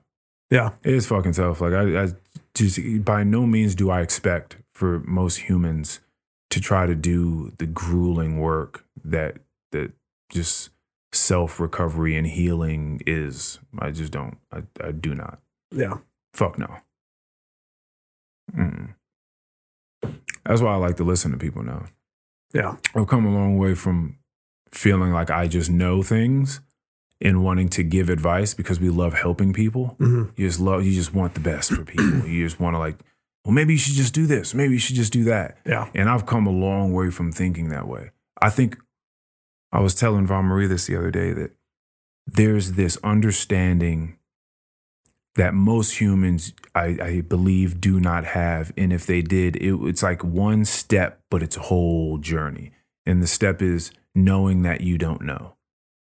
Right? Like, I think that one switch would ch- transform you to a completely different person, the way that you would interact with yourself and other people. It would transform everything. I think about Th- it- that is a huge benefit. It- and not to cut you off, No, it, it makes please. you a better learner in anything new that you Mhm. try. Like Yes. if you can set your ego aside and and realize that you're not going to be naturally good at just about fucking everything, it you learn so much faster. yeah, You know what I mean? Like Mhm. you don't you don't have these blocks up yeah, yeah. for you know, I- um your ego allows you to learn better. It just does. If you're an eternal student, um, yeah, I agree, yeah, hundred yeah, percent. yeah. It brings you to a certain place of humility of knowing, like, okay, I don't know shit. Like, let me, all right, let Yeah. me listen. Yeah, Let me shut the fuck up and listen. yeah, and learn. Um, and you know, yeah, that's that's that's a. uh, think like the most the most worthwhile journey of of getting to the point of grasping that concept that you don't know. So instead, where I would have given tried to give advice to people often, I realized that I don't know the particulars. And as we've been, the whole theme of this conversation you and I have had today has been variability. I do not, I couldn't even fathom the variability of other people's lives. Mhm. Like everything that led up to them being them, and I have no fucking idea, Mhm. no clue. Right. And to think that I do is wildly arrogant.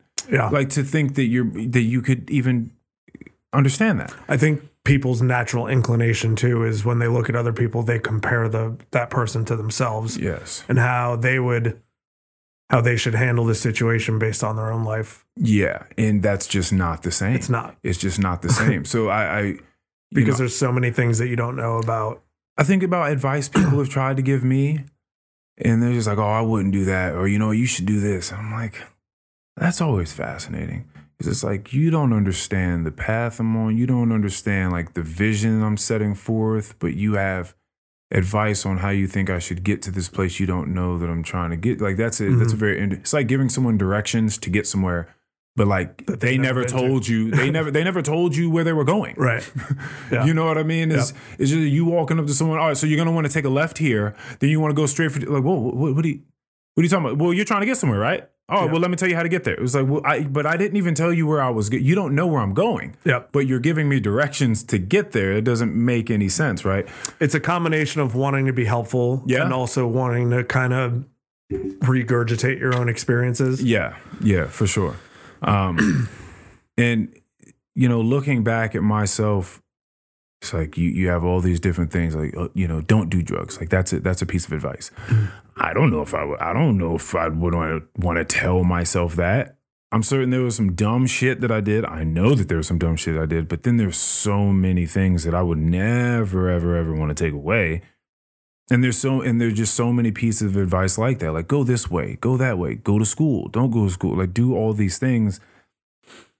It's like I, I just don't know who I would have been or what path it would have put me on and who I would have met and who I wouldn't have met. And Mhm. I, I just I don't know those things. And the variability is so grand that giving advice at this point to me sounds ridiculous. Yeah. I just love listening to people, asking them what it is they think they should do, um, offering stories and perspectives from my life, Mhm. you know, because maybe that'll give some insight or something that'll spark something for them.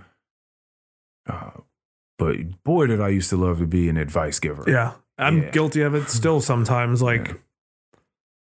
I don't ever, if I don't ever try to make somebody quit drinking if they don't want to. But the second they tell me, I'm like full of advice.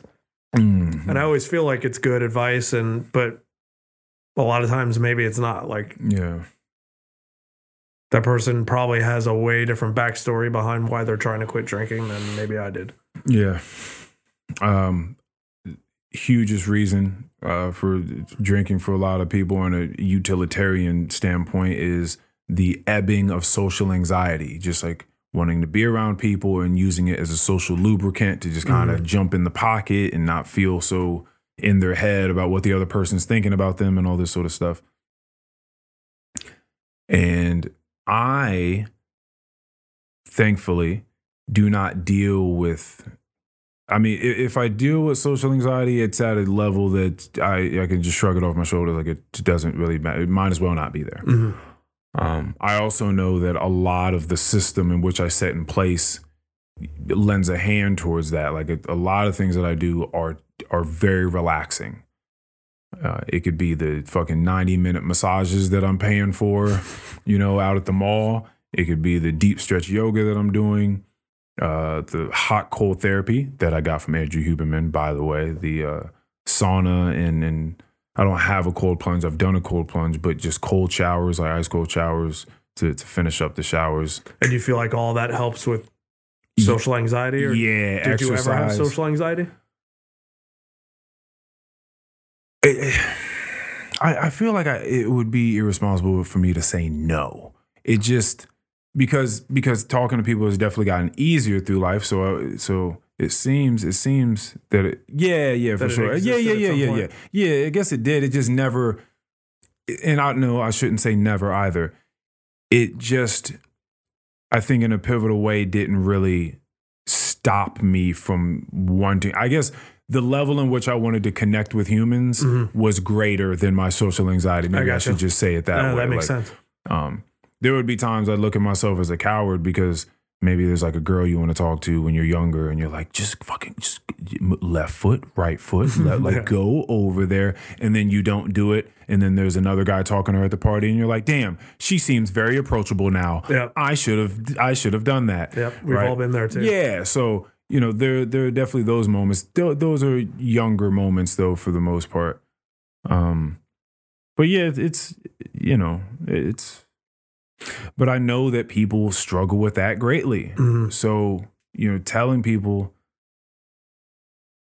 you know, to, to not do it, I don't know. It's also, I've spoken about this a few times on here now. Uh, they've done research that it sort of opens up that creative part of the brain as well too when you just get there's a, a healthy i don't say healthy but there's a there's a, a minuscule amount like a minimal amount of uh, blood alcohol content that allows you to be a bit more creative and it's you know before drunk for sure and maybe a little bit before tipsy uh, and there's in the google headquarters a room called the the whiskey room in which a lot of coders go in there and they uh, hook themselves up to a liquid IV of pure ethanol that allows them to get to this state. And they just sit in there and talk to each other and come up with codes for shit that they felt like they would have otherwise not been able to unlock. Interesting. Very interesting. These tech companies are very interesting places. Um, so it's after reading that book, it was interesting because that book was a huge a huge eye opener for me and The how much I did drunk- not know. the yeah. Gotcha. Yeah. Because I read it and it gave me such more of a compre- comprehensive understanding of alcohol and where it came from and why we've used it for however long. And I just thought, damn, I did not know this information at all before. Mhm. And this gives me a very different perspective on alcohol. And it- then I was just stretching one day and I just thought, I don't know shit. it's like, oh, I should really think about what I say more. And like just just realizing when I speak how often I'm coming from a place of f- feigning knowledge. Like I actually know what the fuck I'm talking about. like I should really be more in tune with that Yeah. and and really speak about things from my perspective and and open up to more perspectives and more ideas which is fascinating because I thought I was open-minded before. Mhm. and then looking at it now I was like I was not open-minded. Like I and people thought that I was open-minded too. I was like what does this say about like this is to where I was other people thought I was open-minded. Now to where I am now I was not at all. Mhm. and very very fascinating. I'm much less judgmental about the way things the way uh, things occur in people's lives and why they do things and all that and what that does is allow you to become a much more avid learner Yeah. because now you're just open to things and you're just like maybe i don't know tell me about it Yeah. Like, sure I, I don't know maybe i would have poo-pooed this idea before but i don't know tell me how it works tell me why you think it works for you specifically like tell me about your experiences with it because sure maybe Yeah. there's so many different ways of doing life we'll never get to do them all. And we'll never get to experience them all. We'll never get to make all the good decisions. We just have to have resolve in the decisions that we make and keep trucking forward. Hmm so who's to say that some other people aren't doing some things that are way cooler than what I'm doing or way more beneficial? And maybe if I just open my mind to it maybe I can absorb a little bit of that. Hmm so I'm trying to trying to do that more because I know that as you get older, things crystallize and people just get set in their ways and locked away. And I'm just trying my best to to fight that, you know, process.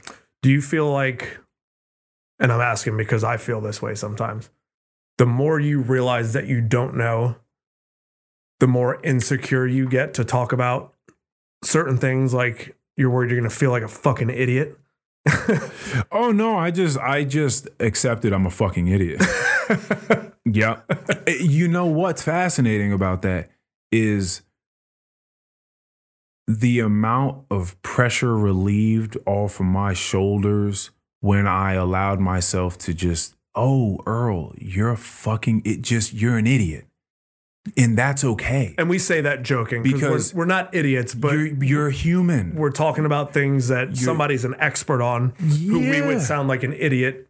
Yeah, to them yeah, based and, on- and how many and how many things can you talk about at an expert level? Like you said, like you you, you know Maybe one if you're lucky. you know what- honestly. yeah, you know what I'm saying? Like Yeah. what it takes to truly master something or even just com- become highly proficient at takes so listen, we're only going to live but so many years. We got to sleep 8 hours a day if you know if you're trying to do that. Mm-hmm. You got to spend time with you know your loved ones. You you, you got to go to work. You the amount of time and effort that it's going to take to truly master something you, you're gonna spend your whole fucking life doing that. for you know, so so you're gonna have one thing. Maybe if you're a very very special person, a couple of things where you can speak at it, speak on it at a very high level, and you know you could call yourself a professional. Maybe you know. But for the most part, you're just spitballing. You're just throwing darts around and, you mm-hmm. know, hoping to hit something Yeah.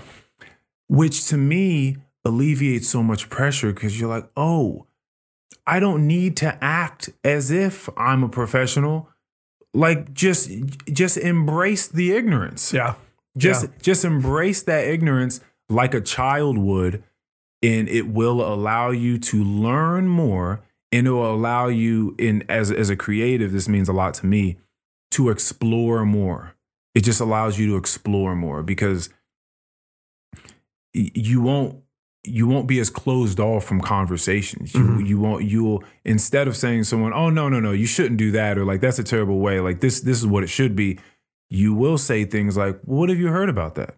Well, What has your experience been on that?" And then it it just allows all these new branches to to to branch out and for you to jump out on different limbs and explore new territory the way that a child would. Yeah. And so, from a creative standpoint, I think that that's absolutely necessary if you are to remain to to not get bored being an artist. Mm-hmm. You're going to want to continue to keep that childlike fervor inside of your spirit, so you can continue to move around and explore things in an uninhibited way. Mhm. Um, you know, and and but being older and wiser also hopefully in a safe way, in a safe environment Yeah. that doesn't get you killed. You know what I mean? yeah. Um, because that can be a difficult balance sometimes.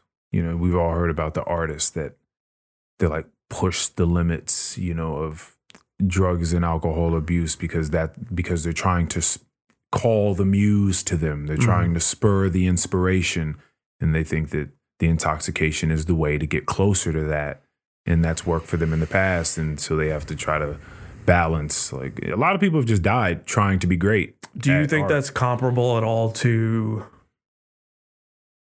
the instant dopamine um, conversation? instant dopamine paradox? Yeah. Um, Like, do you feel like it's Hmm. more beneficial to you as a person to, to dig as much as you can without hmm, using drugs or alcohol to help with creativity? probably in the long run.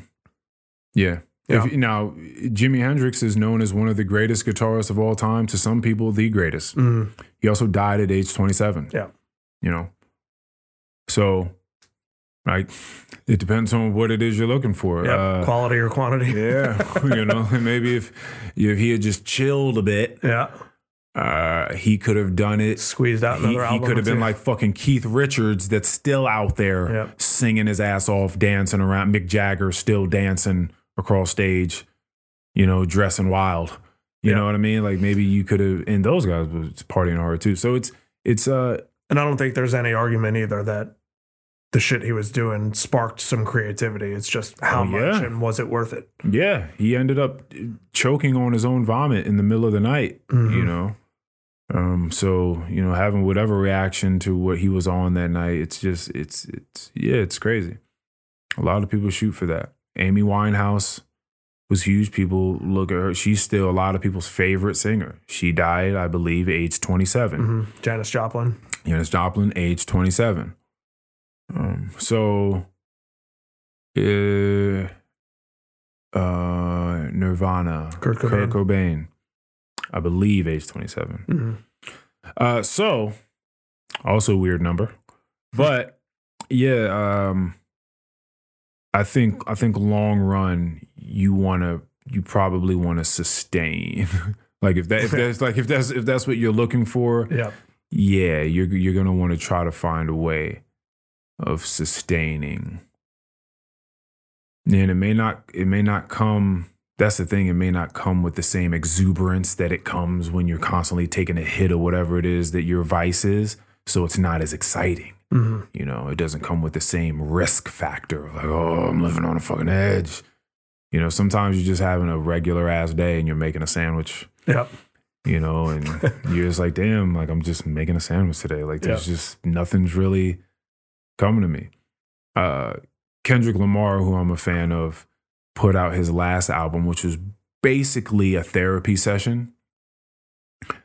And I loved that album.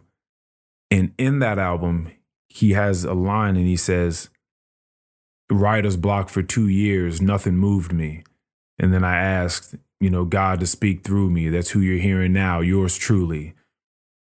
And when you hear someone like Kendrick put an album out, it's so difficult to think that he's having writer's block for two years. It's very difficult to like consider like the guy that that makes these things that we hear. You're telling me for two years you couldn't write anything down, Right. like you like nothing came to you. Yeah. That's Everything Wild. you've written is better than anything I've ever written. anything that most people are writing. Like it's just it's it's beautiful and in hip hop prolific. Like it's it's wild. But to think, yeah, nah, for two years, nothing graced my consciousness. Hmm. Like I could not make a song if you asked me. Hmm. So I think it's tough, you know, to to be an artist sometimes, to like wait for that thing or to try to live life to the point where it just starts to flow through you and then you can gain some some inspiration. I think that's that's just a, an artist's life and I I want to talk to more artists about that. What their process is, how do they feel like they gain stuff if they've found any sort of if they believe in a shortcut way of getting to the nectar that they need to produce things or if they feel like it just it just takes time Mhm. and you just have to as they say trust in the process and allow things to come to you. Or if there's a certain state of mind you feel like you you get more out of than others like is it is it sobriety? Do you do you drink a little bit here? Do you take a little bit of this here? What sort of space do you have to be in? I think all that is fascinating the way that people gain inspiration in order to output. Yeah. Because i imagine it's it just seems different Yeah. varietal like everything else that we've talked about um like when you're putting together these these videos like you're out there you're taking photographs i imagine i mean i don't even know like when you're taking photographs you're you're looking through the lens so you understand certain angles like you understand like what looks good Mhm. you know which is which is a gift in itself because everyone can't just kind of know like what angle they would like to see something Well, I didn't know it day one either. It's just like Yeah. anything else, right? Like Mhm. I took I took five thousand bad photos before I took a good one, Mhm. and st- even still, like some photos are way better than others. But creativity is certainly something that is developable. yeah You know what I mean? Like, Yeah. it, go on with your question. Well, well, kinda cut you well, well, I, well. Now I'd love to ask you because you, you're taking the photos, and then you have this separate part where then now you have to post edit and do all these Mhm. different things. You you incorporating them into movies, and I don't know if you do any sound along with it, or if that's like the next guy's job. No, I do. So yeah, I'll do audio for an episode, and mix Okay. in music, and mix the natural audio with the music. Oh yeah, okay. you So you're you're heavily a part of this whole creative Mhm. process.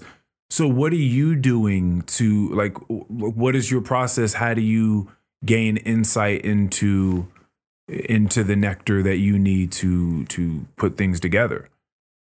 as far as where do I where do I Yeah, like when you're putting stuff together, what makes you think like, oh, you know what, this this music or this or this is how I'll fade in the the the natural audio with the with the music and It, yeah, so I mean, it's different from project to project. Like for the episode, like when you're choosing music for a certain part of the episode, like what do you want the viewer of the episode to be feeling at this point in the episode? If it's if you want them to feel like it's a struggle, then you're going to play some dark, mm, you know, music. If if something if if there's a successful hunt starting to come together, that's an instance where you use some inspirational or happy music like yeah. um putting together the episode is to me it's that's easier than capturing the content for an episode Yeah. being out in the field with the camera and trying to find creative shots and every hunt's different but you gotta you gotta find different ways to be creative in the field like you can't have every episode look exactly the same And you were just oh right, right. so if you're getting the same six or eight shots there's more than six or eight shots in an episode but if you're getting the same kind of shit every time you're out there, the episodes are going to be Yeah, it's like, oh, this looks. I know they're in a different place, but this looks just like, Yeah. like identical to the Mhm. last episode. Hmm. So th- yeah. So how do you do that? Is it just trial and error? You just take a million photos. You- like, so with the video, video and photo, really, you develop an eye for it over time. Um, but I I get inspiration from other artists, from other camera guys. Like I see the stuff they film, and then I kind of try to. You got to put your own twist on it. yeah. Um, and then you also, at the same time, you need to know the basic rules of photography and be able to apply those and integrate those with your creativity. Because you could find something really cool, but if you don't photograph it the right way, it's not going to look as cool on the photo as it did in your brain. Hmm. wow. That's what's I guess that's what's interesting to me about artistry is like the nuance of all these things that have to come together. It's like it's like the perfect storm has to come together. Like you want the I, I sometimes I've been you know, thoughtful about education working in the opposite direction of of like a creative process and thinking that sometimes learning things stifles the creativity because you may have gone into it with your with a completely different flair than you would have if you were taught how to do something one way and then started doing it that way and then couldn't like go backwards you know in some freer way. Um and and sometimes i've uh, like i've thought about this with communication. Like there was a long time in which I, I would read a lot of communicational books and I would be in my head as I was having interpersonal communications with people, like, you know, checking body language and tone and word usage and all these different things. And then I guess some point in time that slowly was just integrated into the way that I do things. So I don't I don't think about it It wasn't a conscious effort anymore. yeah, it wasn't a conscious effort anymore, but I wondered if that was ever necessary to even go through all of that, or if you had just started as a, kind human that had a basic understanding of the English language and you were open minded. Like, would it, like, did, did I, did I need to go through all of that? And would it be better or, or does that work for me in some way that now I'm just I'm just being ungrateful for? You know what I mean? And it just it's just it's just a part of this cuz I have a technicality to things that has been built in that I just no longer think about. Mhm. um you know I, I I have no idea. But there's this interesting balance between technicality and artist and then just like creativity like uninhibited just creativity along with uh, that that is that has some makeup of inspiration that you've gotten from other people that do it versus a lack of knowing things because sometimes a lack of knowing gives you your own personal Mhm. touch on it. Um, yeah, so it's, it's this very, very interesting like glob of things that are working together at any point in time. And I suppose that my interest in asking artists about this process is what they feel like they rely on the most or you know what they feel like they have kind of foregone in their process now. Like if they still study the technicalities the things or if they've or if they've been done with that. I was watching a, a ted talk once about a guy who was teaching about storytelling and he had like 20 steps to telling a good story and the 20th step was was you know then forget all these other 19 rules that i said Hmm. so like that was very interesting One of my buddies, Nick, who I work with in the hunting industry, is super talented dude as far as editing video. He's great with a camera. Um, but he says one of his favorite things about cinematography is when you break the basic rules and it works. oh yeah yeah And it's so true. yeah Like some of the coolest photos out there, like people aren't using the rule of thirds. Mm, You know what I mean? Just and that's just a basic rule. I'm just yeah spitballing a little bit, but what is the rule of third third So if you if you when you take a photo, there's you sh- you should be imagining like a tic tac toe board, okay right? And what you want the viewer to focus on in that photo should be somewhere in one of those crosshairs. That's that's the rule of Oh, thirds. okay okay okay got you okay So I'm, I'm taking a product photo. It should be either on this, the product that I want the person to look at should be on this crosshair, this one, this one, this one. yeah one of the little quadrants Yes. but why if but if it's a quadrant like if there are four of them why is it the rule of thirds do you know Because there's three. Is there three lines? So there's three squares. oh there are three squares There's nine squares, but oh okay okay okay there's nine squares. okay okay okay i see interesting There's a top third, a Mhm. middle third, and a lower third, okay okay and then a left third, middle third, right third. Oh, okay, okay, okay, okay. I get it. Hmm. Yeah, that's interesting. And that that'll be what'll be. Uh, I guess that's kind of the the the unique factor of humans. It's like, will AI will will it will it be able to do that? Will it be able to there, there's this fascinating thing with artists. I mean, we all we all have like favorite bands or favorite, you know, just individual musicians. And I've often wondered, like when watching John Mayer up on stage or whatever, play a guitar, and I think about all the the whole band up there, the other guitar players, the singers, this and that. I'm like, I wonder, you know, why they don't have their own flourishing solo career. hmm And I know a lot of the time, I've wondered that too a lot. Yeah. Like when there's one singer up there and then three backup singers who probably sing just as well, or some better, of them better.